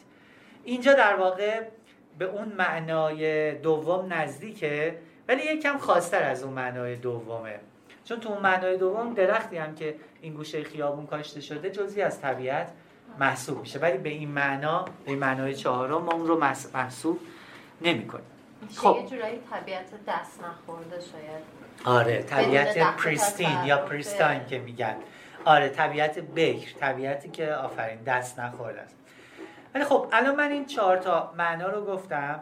اما باید یک معنای مهم دیگرم که تو تاریخ بحث های مربوط به طبیعت بهش اشاره شده و خیلی خیلی مهمه و امروزه ما کمتر بهش توجه می‌کنیم اون رو هم بگم. و اون طبیعت نه به مسابه مجموعی از اشیا طبیعت نه به مسابه حتی بخشی از اشیا بلکه طبیعت به مسابه یک رانه یک درایو یا یک نیرو یا یک امر درونی که چیزهای طبیعی مظهر اون هستن ولی خودش نیستن. این معنای طبیعت خیلی خیلی مهمه. برای یونانیان خیلی مهم بود. حتی تو دوره رنسانس خیلی باز اهمیت داشت. حتی تا دوران ما مثلا کسی مثل ماکس شلر روش خیلی تاکید داشت. کسی مثل شلینگ خیلی روش تاکید داشت به این معنای طبیعت. تو ایدالیسم آلمانی خیلی روش تاکید بود. کسی مثل اسپینوزا به شکل دیگه خیلی روش تاکید داشت. اینا در واقع یک تمایزی میذاشتن بین دو معنای طبیعت. بین دو معنای طبیعت. می‌گفتن ما یک چیزی داریم به نام ناتورا. تو زبان لاتین طبیعت رو میگن ناتورا. نیچر ناتور تو زبان فرانسه اینا همه از ناتورا گرفته ناتورا ناتورانس ناتورا ناتوراتا. یه تمایزی بین دو وجه طبیعت قائل می شدن و می‌گفتن این چیزهایی که ما به عنوان طبیعت ازشون یاد می‌کنیم طبیعت در واقع حالا با ترجمه های مختلف طبیعت طبیعت شده است یا طبیعت مجسمه که جلوه های طبیعت رو تشکیل میدن؟ ولی یک طبیعتی داریم که طبیعت طبیعت بخشه یا طبیعت طبع بخشه یا طبیعت خلاقه. این طبیعت مخلوقه ناتورا ناتوراتا که اسم مفعوله طبیعت مخلوقه. ناتورا ناتورانس طبیعت خلاقه.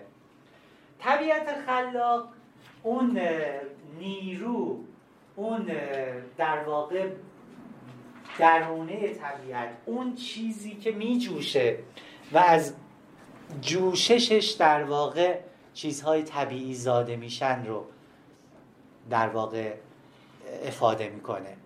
و این معنا خیلی نزد ما کمتر بهش توجه میشه. ببینید ما به درخت می‌تونیم دو جور نگاه کنیم. می‌تونیم به چشم ناتورا ناتوراتا نگاه کنیم. یعنی بگیم یه طبیعت مخلوق یک طبیعت آفریده شده است. ولی یه موقع می‌تونیم به این فکر کنیم که چی شده که این درخت شده درخت. اون فرایند رویش اون رانه ای که از در واقع یک دانه درختی رو شکل میده اون جوشش درونی اون در واقع نیرویی که ساری و جاری در طبیعت کوهی رو ایجاد می‌کنه آتش فشانی رو ایجاد می‌کنه دریایی رو ایجاد می‌کنه. حالا توی ارگانیسم ها حیوانات رو ایجاد می‌کنه گیاهان رو ایجاد می‌کنه. خود ماها خود ماها رو ایجاد می‌کنه. ما یک موجود حالا بعد می‌رسیم بهش یک موجود در واقع امبیولنتی یعنی ما خودمون هم جزئی از طبیعت هستیم. این هم خیلی جالبه که ما فاصله می‌گیریم از طبیعت ولی نهایتا ما هم جزء طبیعتیم. طبیعت پس این معنا هم داره که وقتی یونانی ها می‌گفتن فوسیس واژه‌ای که در زبان یونانی برای طبیعت به کار می‌رفت واژه فوسیس بود. فیزیک از این گرفته شده دیگه واژه فیزیک.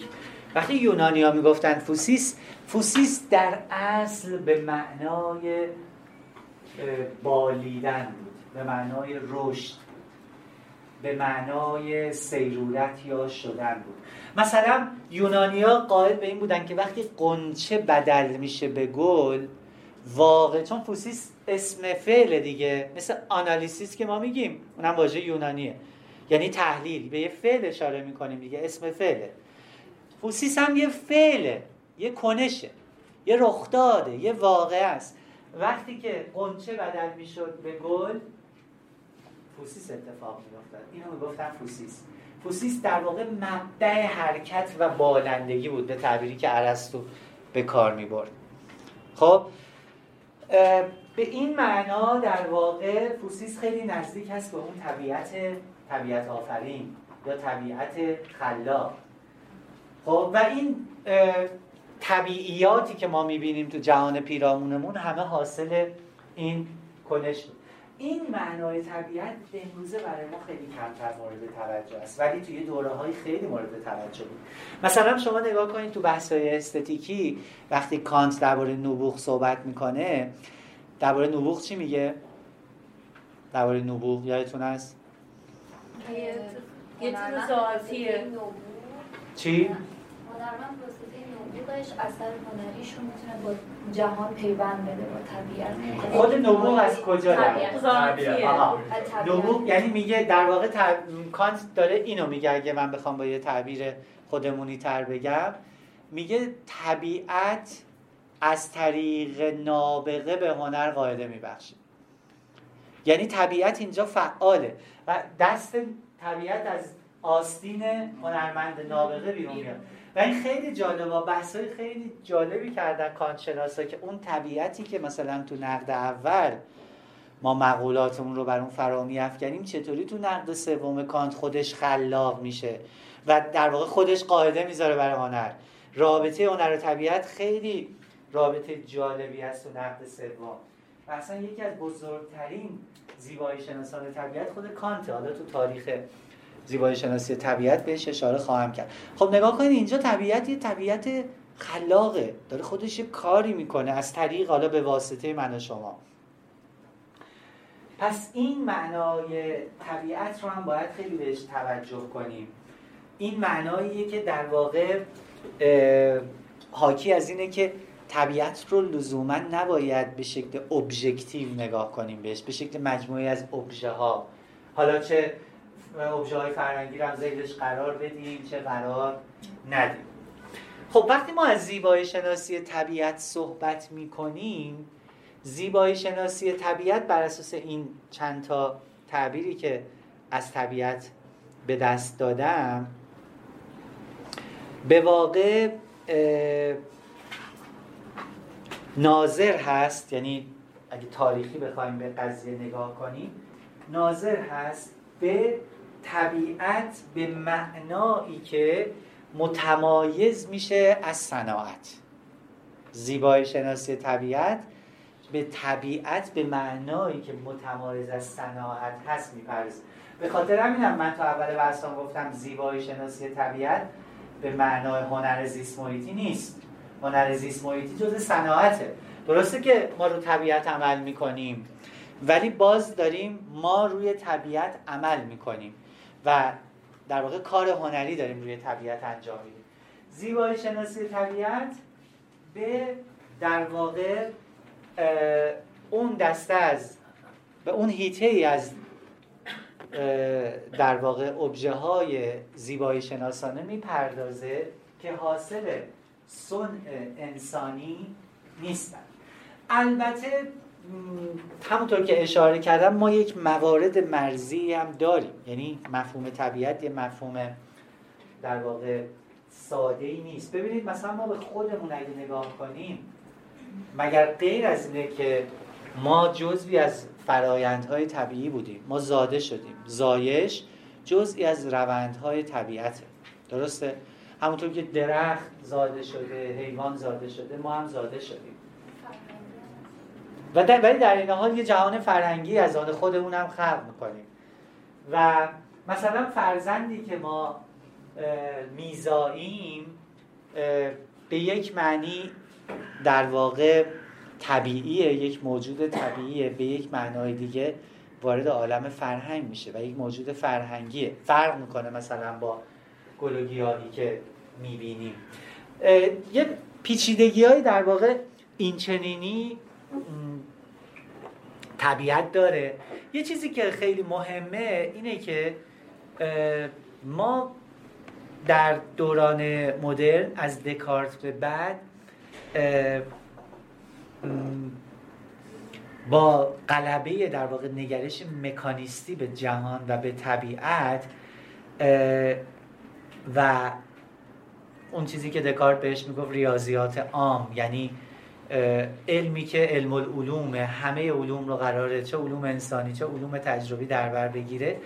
در واقع اون جلوه های مربوط به وجوه طبیعت طبیعت بخش طبیعت خالق طبیعت آفریننده اون رانهه اون نیروی درونی که در جلوه های مختلف طبیعی به ظهور می نشینه این خیلی کمرنگ شد. یعنی جهان مکانیسم جهان مکانیستی انگار طبیعت رو فرو میکاهه به در واقع مجموعه از بود و حرکت. مثلا اون جمله معروف دکارت می‌گفت بود و حرکت رو به من بدید جهان رو باهاش می‌سازم.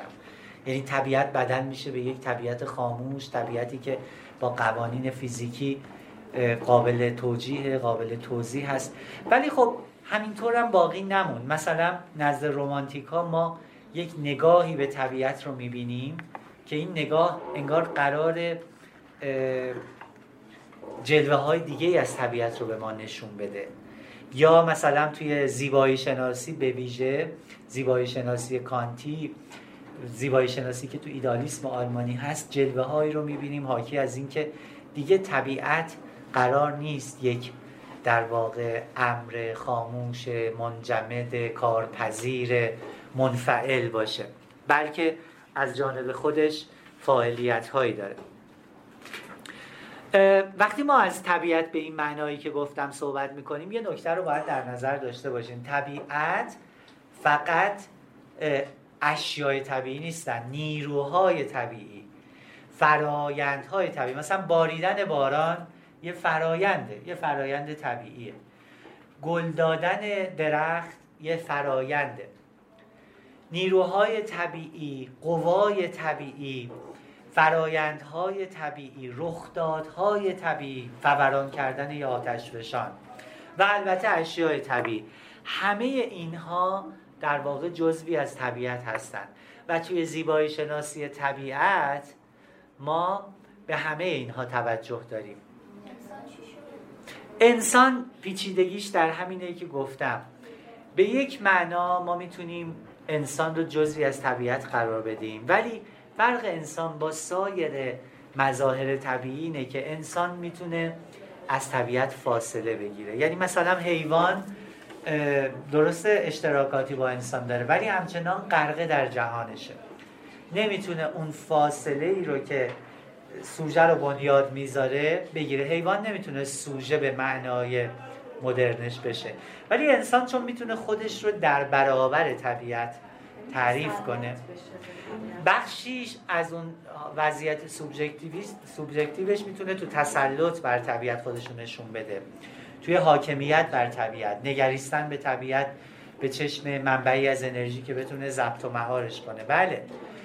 همه اینا حاکی از اینه که ما در برابر طبیعت هم می‌تونیم قرار بگیریم. اتفاقا یکی از چیزهایی که باعث شد زیبایی شناسی طبیعت تو دههای اخیر خیلی پروبال پیدا کنه همین واکنش نسبت به این طرز مواجهه انسان با طبیعت بود. مثلا آدورنو خیلی به زیبایی شناسی طبیعت توجه داره. چرا؟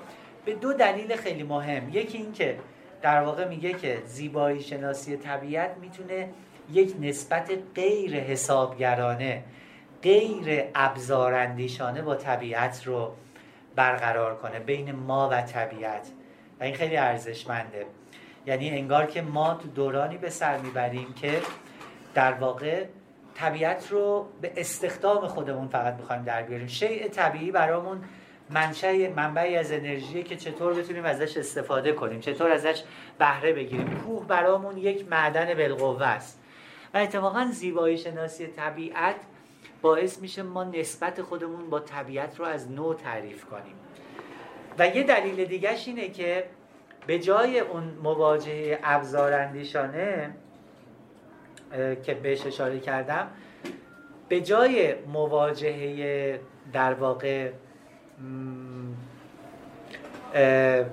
مواجهه آها نگریستن به طبیعت به چشم منبعی از انرژی. دیگه به طبیعت به این چشم لزوما نگاه نکنیم. یعنی نگاهی که هایدگر تو ذات تکنولوژی می‌بینه. طبیعت رو به منزله منبعی از انرژی که می‌تونیم مهارش کنیم چارچوب بندیش کنیم به قول آلمانی ها تو قالب گشتل قرارش بدیم. نه. به جای اینکه این چنین نگاه کنیم طبیعت رو رها از در واقع هم اون بود محاسبه گرانه و هم اون بود به خدمت گرفتن انرژیش بهش نگاه کنیم. در واقع زیبایی شناسی طبیعت یک نسبت دیگه ای بین ما و طبیعت برقرار می‌کنه و اشاره کردم که می‌تونه جنبه هنجاری هم داشته باشه. یه جنبهش همینه. یعنی شاید ما به واسطه بحث زیبایی شناسی طبیعت دعوت بشیم به اینکه مواجهه دیگری با طبیعت داشته باشیم.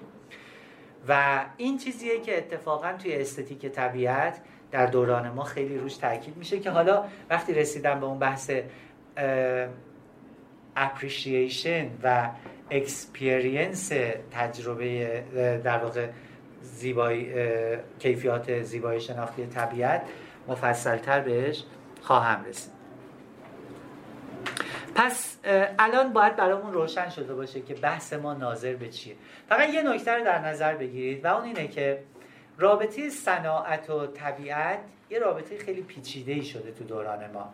به گونه ای که امروزه سخن گفتن از طبیعت بکر طبیعت دست نخورده طبیعتی که هیچ رد و نشانی از امر انسانی رو بر پیشانی خودش نداشته باشه خیلی دشوار شده. خیلی دشوار شده. اگر نگیم محال شده خیلی دشوار شده.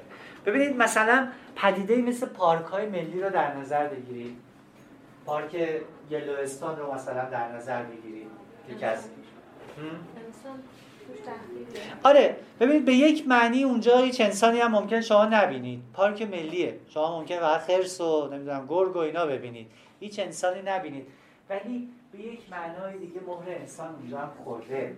همین که حتی میگه مثلا یه منطقه رو جدا می‌کنه حسار می‌کشه دورش هیچ کار چیزی هم نمی‌کنه یعنی مثلا بیاد درخت و تغییر ژنتیکی بده. نه. همین که مرزبندی می‌کنه که نقشه براش می‌کشه باز نشانی از خودش رو به جا می‌ذاره. بنابراین ما در واقع باید اگه بخوایم دقیق بگیم طبیعت یک مفهوم نسبی شده برای ما. ما نمی‌تونیم از طبیعت کاملا کاملا بکر صحبت کنیم. ولو اینکه این مهر نشان ما صرفا توی مقوله بندیش باشه. می‌دونید؟ این مثلا فرض کنید الان توی جنگل های آمازون یه قسمت باشه که تالا پای هیچ آدمی بهش باز نشده. ولی همین که دورش مثلا یه حساری کشیدن و اینو جدا کردن اینجا پارک ملیه اینجا مثلا محیط انسانیه خودش حاکی از در واقع تاثیر انسانی ما بر طبیعت هست.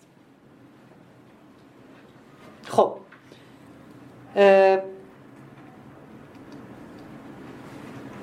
این در واقع مختصری بود از تاریخ بیشتر سعی کردم روی حالا جلوه های مختلف مفهوم طبیعت که تو طول تاریخ در واقع اینها رو از هم تمیز دادیم تاکید کنم.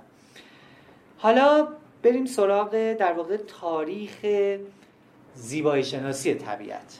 این رو این یکم باید بیشتر گرنگ کنیم و با مونده کلاسمون رو تو امروز به این بحث اختصاص بدیم. تاریخ زیبایی شناسی طبیعت. بله. راجع به موضوع سوال داشتم. بله. مواجهه ما با طبیعت. نه به مسابه ابزار یا تکنولوژی یا انرژی که گفتیم بلکه مواجهه ما یه مواجهه زیبایی شناسی باشه. باز هم خود این مواجهه استوار بر یه فاصله است دیگه. یعنی باز اون مرز من و طبیعت حفظ میشه. نمی‌تونم وقتی از طبیعت میگم خودم رو بخش از طبیعت بدونم.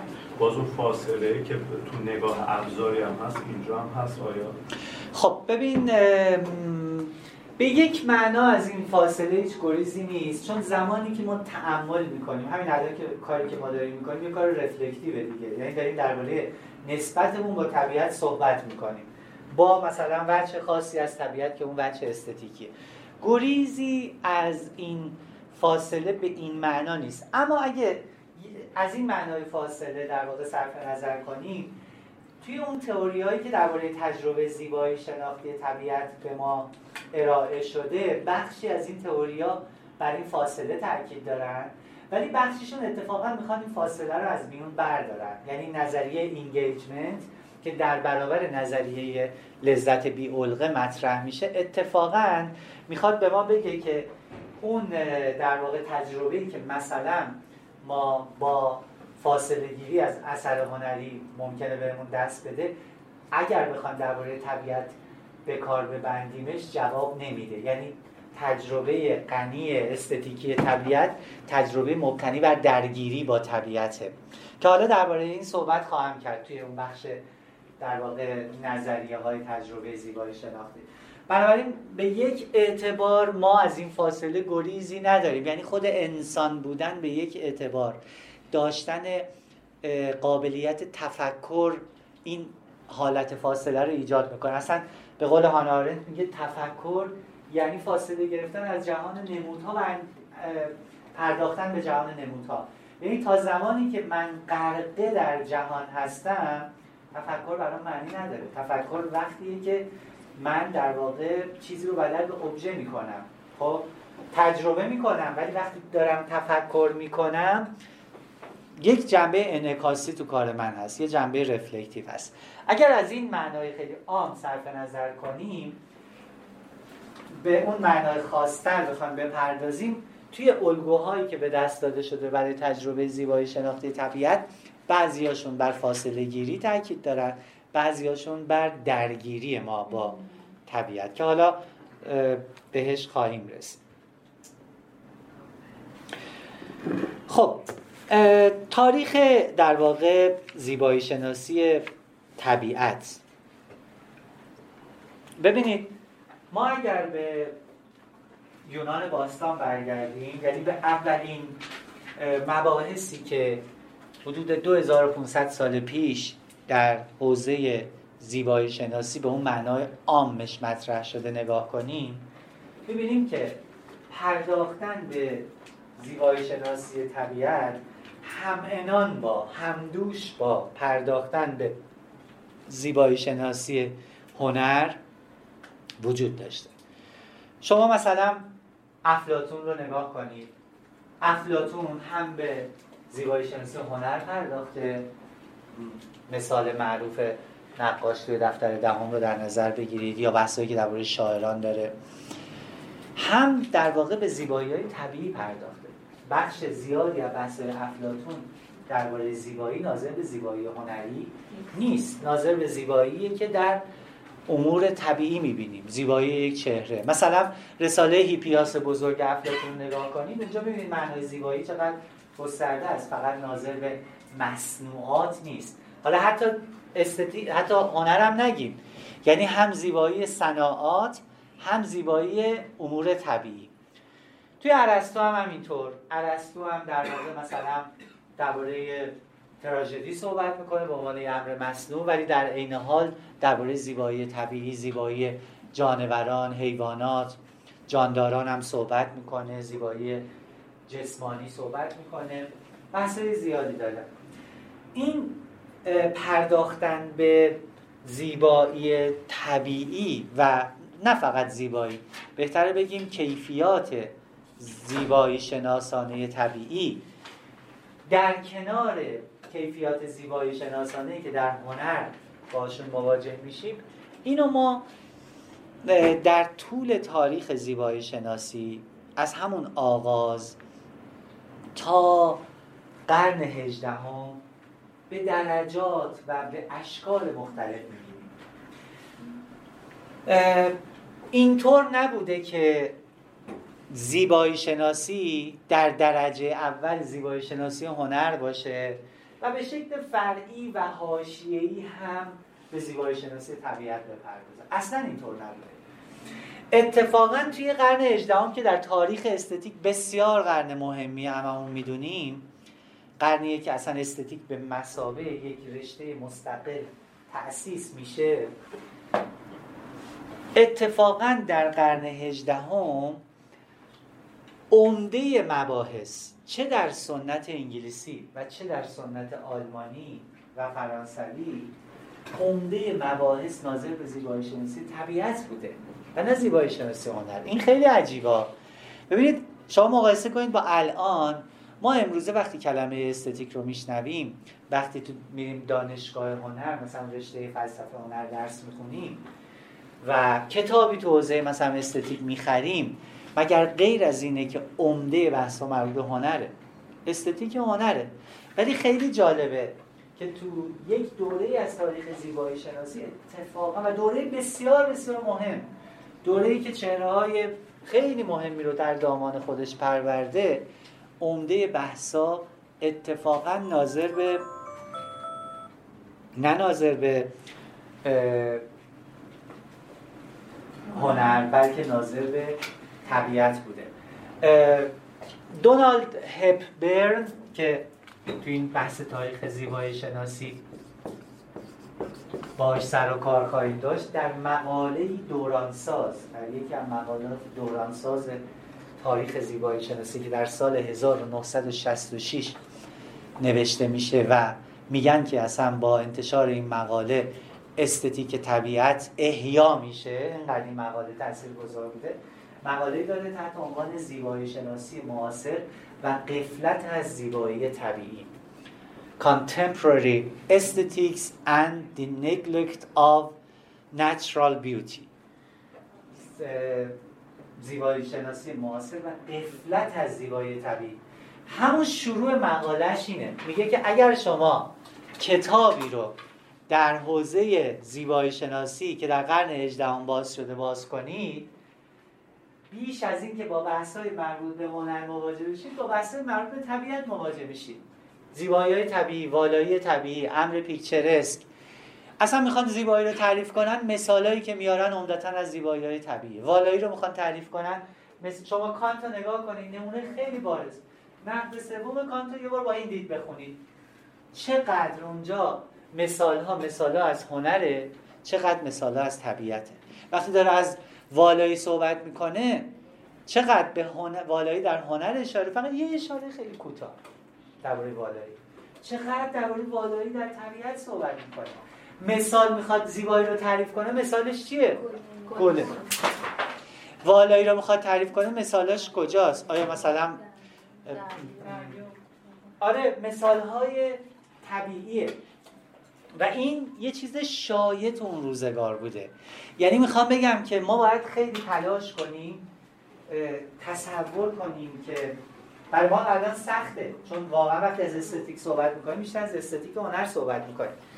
حالا دلیلش هم میگم چرا بعد به حاشیه رفتش. ولی خب باید سعی کنیم که تصور کنیم روزگاری رو که در اون روزگار وقتی ما دانشجوی زیبایی شناسی بودیم و نگیم دانشجوی فلسفه هنر چون استتیک بوده دیگه. امروزه همین اینکه رشته ما مثلا فلسفه هنره خودش حاکی از اینه که چقدر اون نگاه قرن هجدهمی به حاشیه رفته خب؟ ولی باید تصور کنیم تلاش کنیم خودمون رو جای مخاطب قرن هجدهمی قرار بدیم که وقتی یک کتابی رو باز می‌کردیم به قول برن انتظاری که از اون کتاب داشتیم این بود که تجربه ما از تجربه زیبایی شناختی ما از طبیعت رو به بحث گذاشته باشه درباره کیفیات زیبایی شناختی طبیعی صحبت کرده باشه. البته از هم صحبت می‌کردن کانت هم از هنر صحبت می‌کنه. ولی عمده بحثا ناظر به زیبایی شناسی طبیعت. حالا چی شد که امروزه ما به جایی رسیدیم که زیبایی شناسی طبیعت به حاشیه رفته؟ خب دلایل مختلفی ذکر کردن برای در واقع این اتفاق. ولی قبل از اینکه من به این دلایل برسم یه اشاره می‌خوام کنم به اون سه تا مفهوم که بعد بیشتر بهش می‌پردازیم. والایی زیبایی و پیکچرسک. و به ویژه می‌خوام همینجا فقط یه اشاره کنم که امروزه وقتی ما از کیفیات زیبایی شناختی صحبت می‌کنیم بیشتر والایی و زیباییه که مطرحه دیگه. درسته؟ وقتی می‌خوایم آثار هنری رو توصیف کنیم توصیف استتیکی کنیم. وقتی از فرم صحبت می‌کنیم و بحثایی از این دست این دوتا مفهوم خیلی برامون مهمه. والایی هم خب تو روزگار ما خیلی اهمیت پیدا کرد. البته باز به پای زیبایی هنوز نرسیده. ولی پیکچرسک یه چیز بسیار حاشیه‌ایه. یعنی در توصیف مثلا فلان پدیدار چند بار پیش اومده شما بگید این پدیدار پیکچرسک گفتید خیلی گفتید این خیلی زیباست یا خیلی والاست.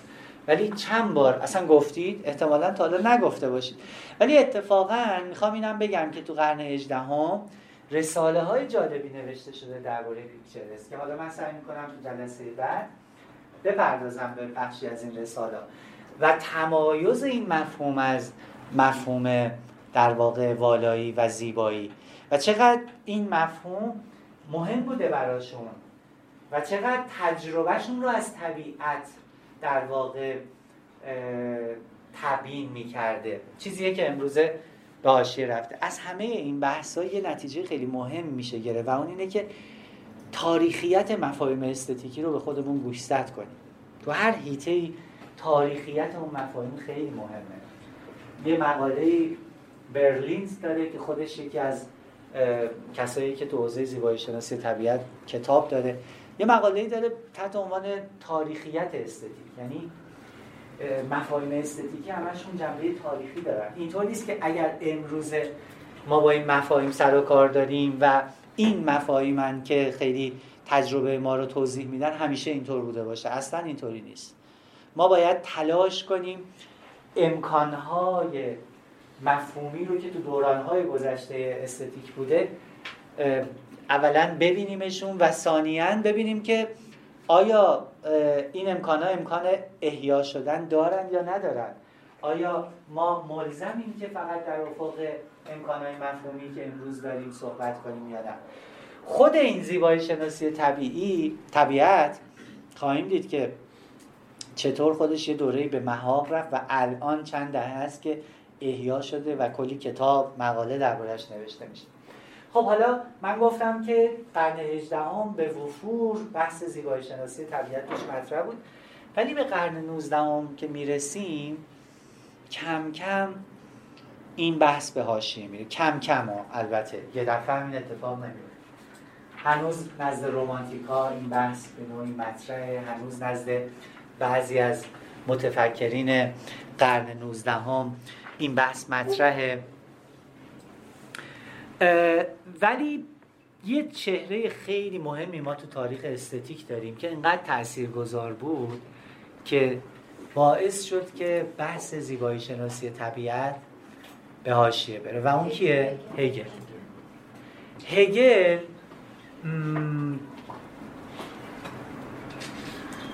وقتی از استتیک صحبت می‌کنه عملا استتیک رو بدل می‌کنه به استتیک هنرها البته درباره استتیک طبیعت هم بحث داره ولی با توجه به اینکه میگه زیبایی هنری برتر از زیبایی طبیعیه با رجحانی که برای زیبایی هنری قائل میشه نسبت به زیبایی طبیعی در واقع مسیر بحث رو تغییر میده. چرا میگه برتره؟ به خاطر در واقع پاسخ این سوال رو در اون نظام هگلی باید جستجو کرد. به خاطر اینکه میگه زیبایی هنری آفریده بیمیانجی روحه. و روح تون در واقع اودیسه روح نزد هگل برتر از طبیعت طبیعت یک جور از خود بیگانگی روحه. و بنابراین آنچه به عنوان زیبایی طبیعی ما ببینیم منکر نمیشه که ما زیبایی طبیعی داریم. ولی زیبایی طبیعی حاصل عمل مستقیم روح نیست و چیزی که برای هگل نسبت هرچه مستقیم تری با روح داشته باشه برتره. حتی هگل میگه که بدترین ایده ها بدترین ایده ها چون از جنس اندیشن برتر از طبیعت. حتی میگه که یک ابزار خیلی ابتدایی یه چکش به صرف اینکه ساخته روحه یعنی آدمی نقش داشته. چون کار برای هگل یعنی انسانی سازی طبیعت دیگه. همون ایده که مارکس هم بعد از هگل می‌گیره. به صرف اینکه رد و نشان مهر و نشان روح آدمی رو بر چهره داشته برتر از هر مسئله طبیعی دیگه است. خب این نگاه باعث قلبه استتیک هنر بر استتیک طبیعت شد و در واقع ما البته وقتی تو قرن 19 هم هستیم همچنان به ویژه از طرف رومانتیک ها و از طرف یک سنتی در آمریکای شمالی. که این سنت خیلی جالبه و من توصیه می‌کنم با متفکرای این سنت آشنا بشید. سنتی از تحت عنوان nature writing یعنی نویسندگان به ویژه transcendalist ای transcendentalist ای آمریکایی یعنی امرسون سارو و ویتمن والت ویتمن. اینا متفکرای معروف سارو و ویتمن. اینا متفکرای ترانساندانتالیست آمریکا یعنی استعلاگراهای آمریکایی هستند که تو کارشون یک جور مواجهه خاص با طبیعت است. مثلا سارو رو احتمالا بشناسیم دیگه. حتی فار رو در واقع. حالا من دیگه با اون تلفظ قلیزش نمیگم. نویسنده و فیلسوف معروف آمریکایی. کتاب معروفش چیه؟ یه کتاب خیلی معروفی داره. والدن والدن کتاب معروف ساروی که من دیدم به فارسی هم ترجمه شده خیلی ترجمه خوبی نداره. ولی حالا نه نمی‌دونم توصیه کنم یا نه. این والدن اسم یه برکهیه توی یکی از ایالت آمریکا. سارو در واقع یه کار عجیبی می‌کنه. به مدت فکر دو سال و دو ماه تنهایی پا میشه میره کنار این برکه. یه کلبه اونجا برای خودش درست می‌کنه و این در واقع کلبش با اولین آبادی حد حدود یک کیلومتر یک کیلومتر و نیم فاصله داره. در واقع اونجا تمرین می‌کنه زندگی در دل طبیعت کاملا به شکل فردی. البته مثلا مهمان اینا داره یه موقعی بهش سر میزن ولی سعی می‌کنه که تنهایی در دل طبیعت زندگی کنه.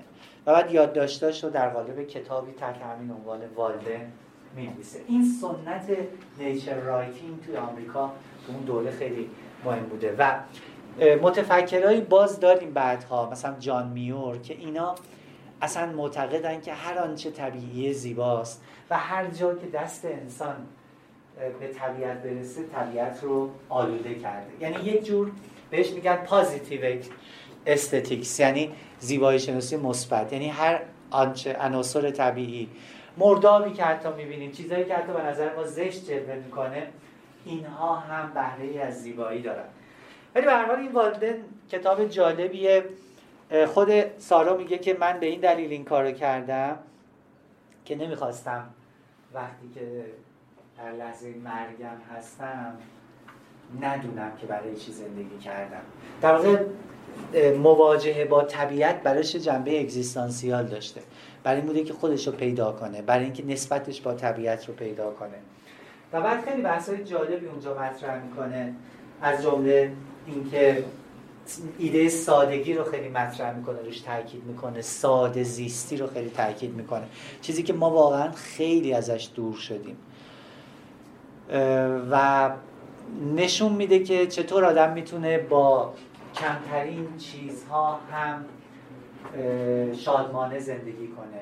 و چطور مهمترین نیازهای ما حتی می‌تونه با کمترین چیزها برآورده بشه و چقدر در واقع خیلی از چیزهایی که ما به عنوان نیاز بهش نگاه می‌کنیم واقعا نیازمون نیست. از جنس خواسته ماست ولی هر خواسته ای نیاز نیست. بحثای جالبی مطرح می‌کنه. حالا من نمی‌خوام وارد جزئیات بحثاش بشم. فقط نکتم اینه که توی در واقع قرن 19 علاوه بر در واقع رومانتیک ها این سنت nature writing که کسایی مثل کارلسون کسایی مثل برلینت در واقع در آثاری که درباره زیبایی شناسی طبیعت نوشتن غافل نبودن از این سنت. این سنت رو می‌خواستم مورد تاکید قرار بدم. در نیمه اول قرن بیستم و همینطور در میانه قرن بیستم هم ما یک جور با افول و کمرنگی و در حاشیه قرار گرفتگی زیبایی شناسی طبیعت مواجه هستیم. البته متفکرانی هستند در همین دوره که توجه دارن به زیبایی شناسی طبیعت مثل دیوی. مثلا دیوی تو زیبایی شناسی پراگماتیستیش در واقع خیلی تلاش می‌کنه که نوعی زیبایی شناسی طبیعت هم به دست بده. چرا؟ چون می‌خواد نسبت در واقع آدمی با طبیعت رو به تعبیر خودش نسبت ارگانیسم و محیط رو از نوع مورد تاکید قرار بده. این تمیه که تو زیبایی شناسی پراگماتیستی خیلی روش تاکید میشه. بر صورت حتی تو این دوره ما بحثایی می‌بینیم ناظر برای اینکه اصلا زیبایی شناسی طبیعت یه چیز بیخودیه. به این معنی که زیبایی شناسی فقط باید ناظر به اون چیزی باشه که آدمی خلق کرده یعنی اثر هنری. و طبیعت حالا می‌تونیم هم منظر فیزیکی مکانیستی و اینا بهش نگاه کنیم. ولی چون حاصل شعوری آگاه نیست بنابراین خیلی اهمیت استتیکی نداره. و باید به چیزی پرداخت پرداخت زیبایی شناسانه داشت که حاصل در واقع شعور تحریزی است حاصل قصدی است حاصل در واقع خلاقیت انسانی است. این ماجرا ادامه داره تا زمان انتشار همین مقاله‌ای که بهش اشاره کردم. البته حالا قبل از اینکه من به این مقاله اشاره کنم می‌تونیم دلایل دیگه ای رو برای افول این شاخه از زیبایی شناسی بهش اشاره کنیم. یه دلیلش نوع مواجهه خود ما با طبیعته. یعنی توی دوران ما به تأثیر از در واقع نگرش مکانیستی، دکارتی، گالیلی، نیوتونی خیلی بیشتر ما به طبیعت به چشم مواد خام در واقع جهان فرهنگ نگاه کردیم. یعنی طبیعت انگار بیشتر برای ما جلوه جایی هست برای اینکه بتونیم استخراجش کنیم بتونیم استخدامش کنیم. و البته ممکنه بریم تو دامان طبیعت برای اینکه خستگی در کنیم تفریح کنیم. ممکنه آره یعنی این نگاه نگاهیه که در واقع خیلی غلبه داشته. ببخشید. بله. می‌تونیم بگیم یه جورایی هم همون در واقع اون دیدگاه اومانیستی و اهمیت بیش از حد انسان ها که از رنسانس شروع شده بود اومد جلو مثلا تو انقلاب مدرن و اینا. حالا ادامش فوتوریست بله. و اون نگاه یه جورایی خودش تقویت کننده بله یعنی دقیقا. دقیقا دقیقا. یعنی اون فاصله ای که انسان بین خودش و طبیعت هرچه بیشتر قائل شد. این خیلی تاثیرگذار بود توی در واقع افول این قضیه. یک دلیل دیگه شگیری چیزی بود که اینو خیلی بهش اشاره کردن. بهش میگیم نظام هنرهای زیبا. یعنی شگیری فاین آرتس بود.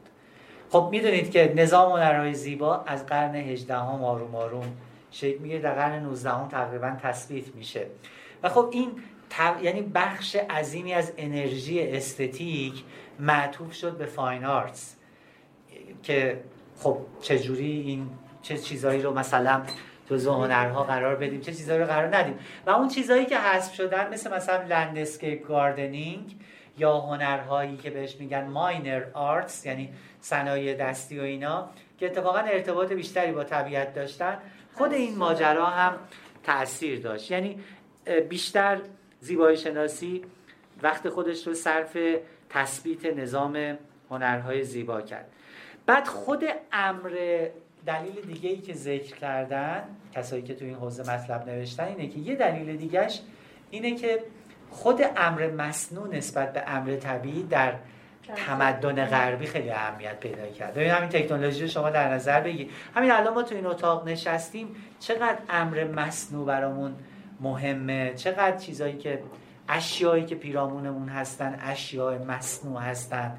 چقدر تو یک جهان مصنوعی به این معنا داریم زیست می‌کنیم. بنابراین خود همین جهان ما رو خیلی خیلی بیشتر سبقه مصنوعیت بهش بخشید. در حالی که مثلا انسانهای پیشین همین سارایی که مثال زدم یه کجا زندگی می‌کرد؟ دو سال در واقع تو دامان طبیعت. حتی خونه ای که می‌سازه باز با عناصر خیلی زمینی خاکی خودش زمینی اونجا در واقع زمین بایری رو آباد می‌کنه خودش میکاره.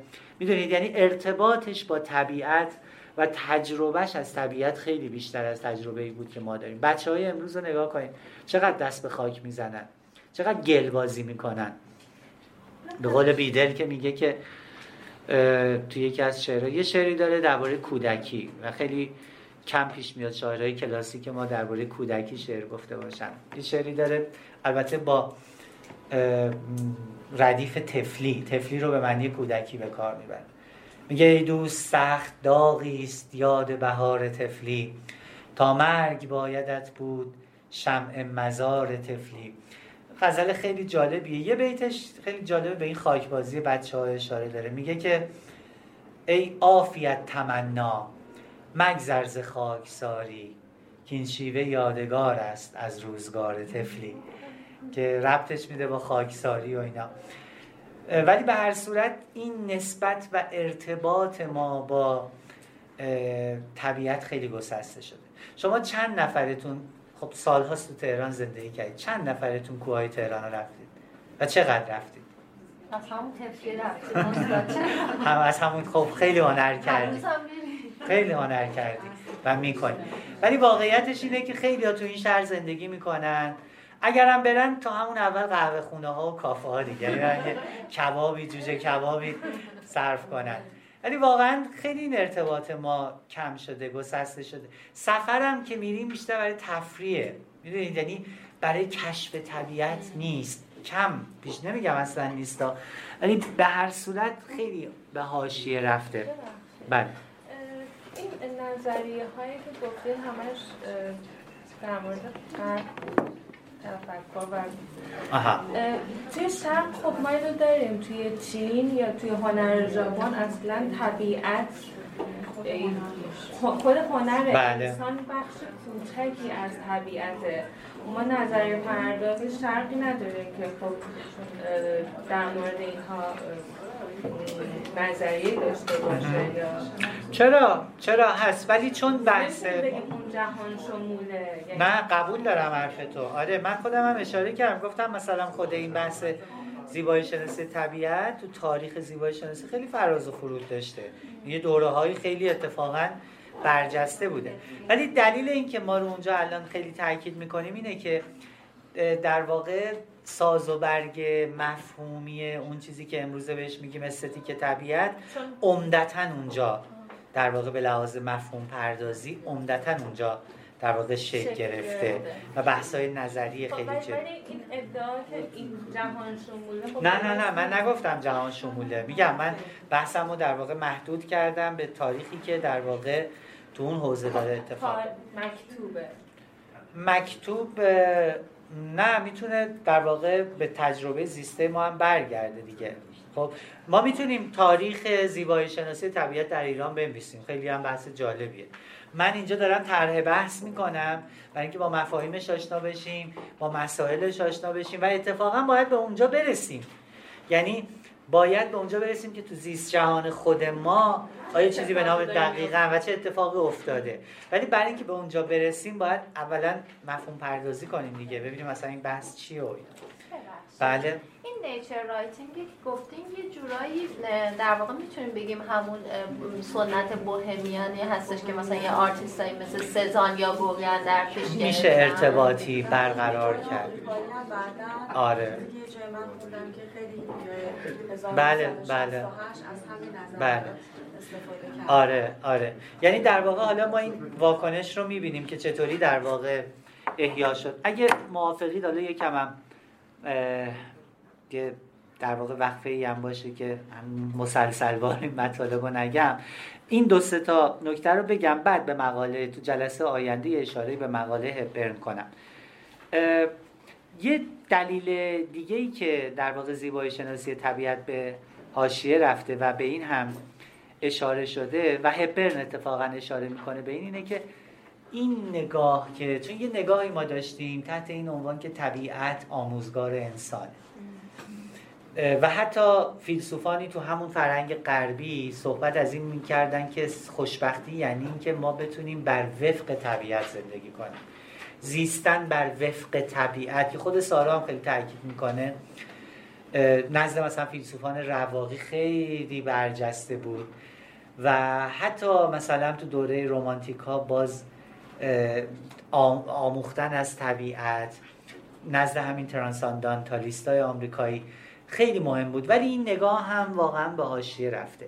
یعنی حالا من کاری ندارم درسته یا غلطه ها. یعنی وقتی طبیعت طبیعت دکارتی بشه وقتی طبیعت بدل بشه به در واقع یک آره یک جهان سردی که صرفا بر اساس قوانین مکانیستی کار می‌کنه خب نسبت انسان با طبیعت هم خیلی سرد میشه دیگه. یعنی انگار که من همون دانشمندی هم که تو آزمایشگاه دارم با عناصر طبیعی صرفا کار می‌کنم. این یعنی نسبت یکی از فیلسوفان قرون وسطا میگه هنرمند باید در برابر طبیعت زانو بزنه و ازش درس بگیره. خب این نسبت رو ما دیگه تو خیلی از در واقع جنبه های زیستمون با طبیعت برقرار نمی کنیم و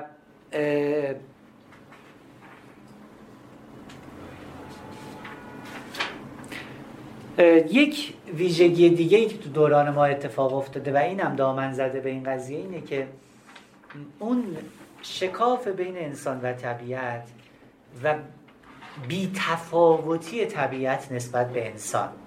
من میگم اصلا نمیگم الان این درسته یا غلطه.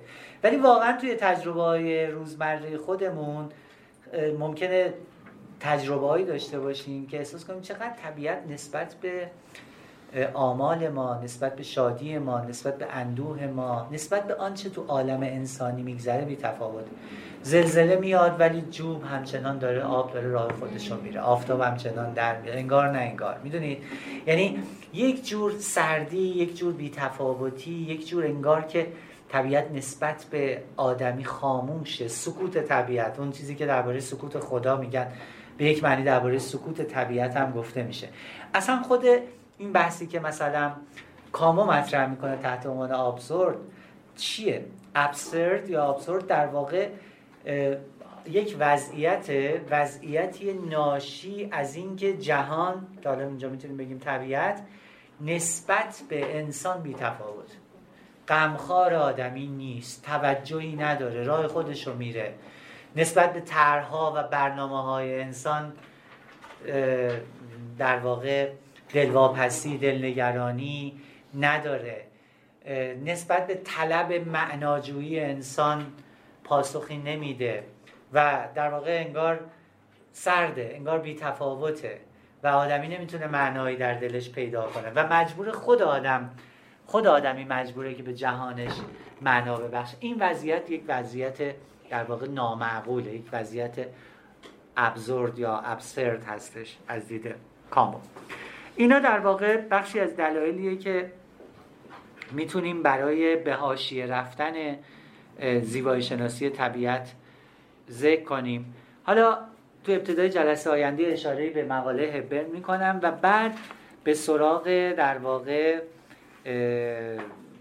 اون کیفیات زیبایی شناختی در طبیعت به ویژه بحث پیکچرسک خواهم رفت. و اون بحث رو دنبال خواهم کرد. اگه سوالی نکته هستش بفرمایید. چند تا منبع می‌خوام بهتون معرفی کنم تو بحث زیبایی شناسی طبیعت که خب من خودم از این منابع خیلی بهره گرفتم. جز منابع خیلی خوب توی این مبحث هست. توی فارسی واقعا ما نوشته خیلی مثلا کتابی رو که من واقعا نمی‌تونم بهتون معرفی کنم که با اطمینان بهتون بگم این کتاب خیلی می‌تونه بهتون بهره بده. ولی توی اون مجموعه ای که فرنگستان هنر از مجموعه مقالات زیبایی شناسی چاپ می‌کنه چند جلدیه. یه جلدش یه مقاله از ملکم باد داره. ملکم باد یکی از آدمایی که تو این حوزه بحثای خیلی جالبی داره.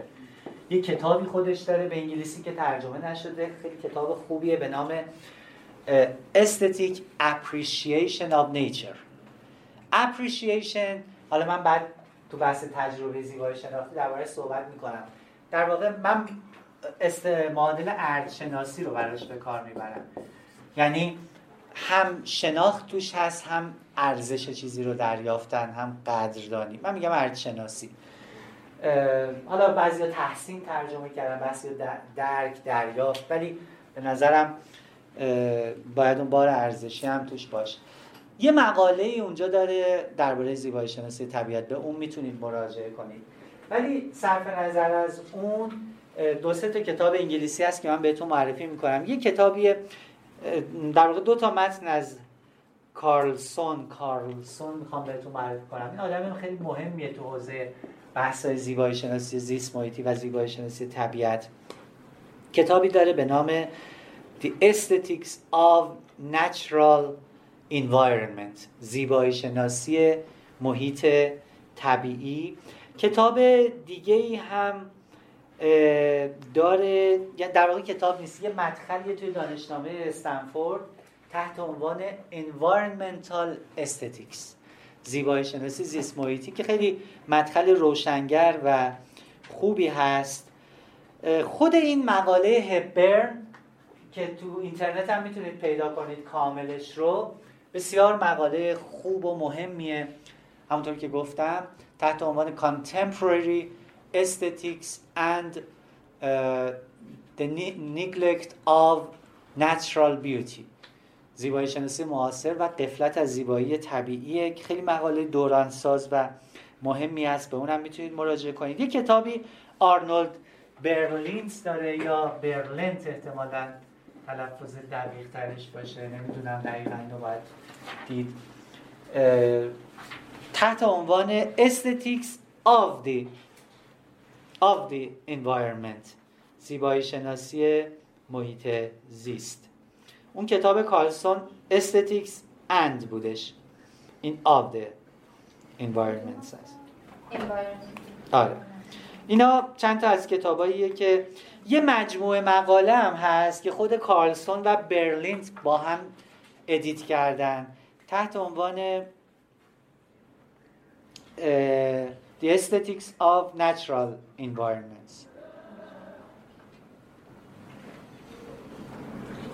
ببخشید اینو من به عنوان کتاب نه دیگه درسته. کتاب کارلسون رو گفتم.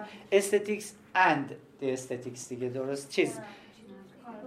ببینید این کتابه. کتابی که خود کارلسون نوشته and the Environments هست. که با اون کتاب برلین که آف the Environments هست نباید اشتباه گرفت.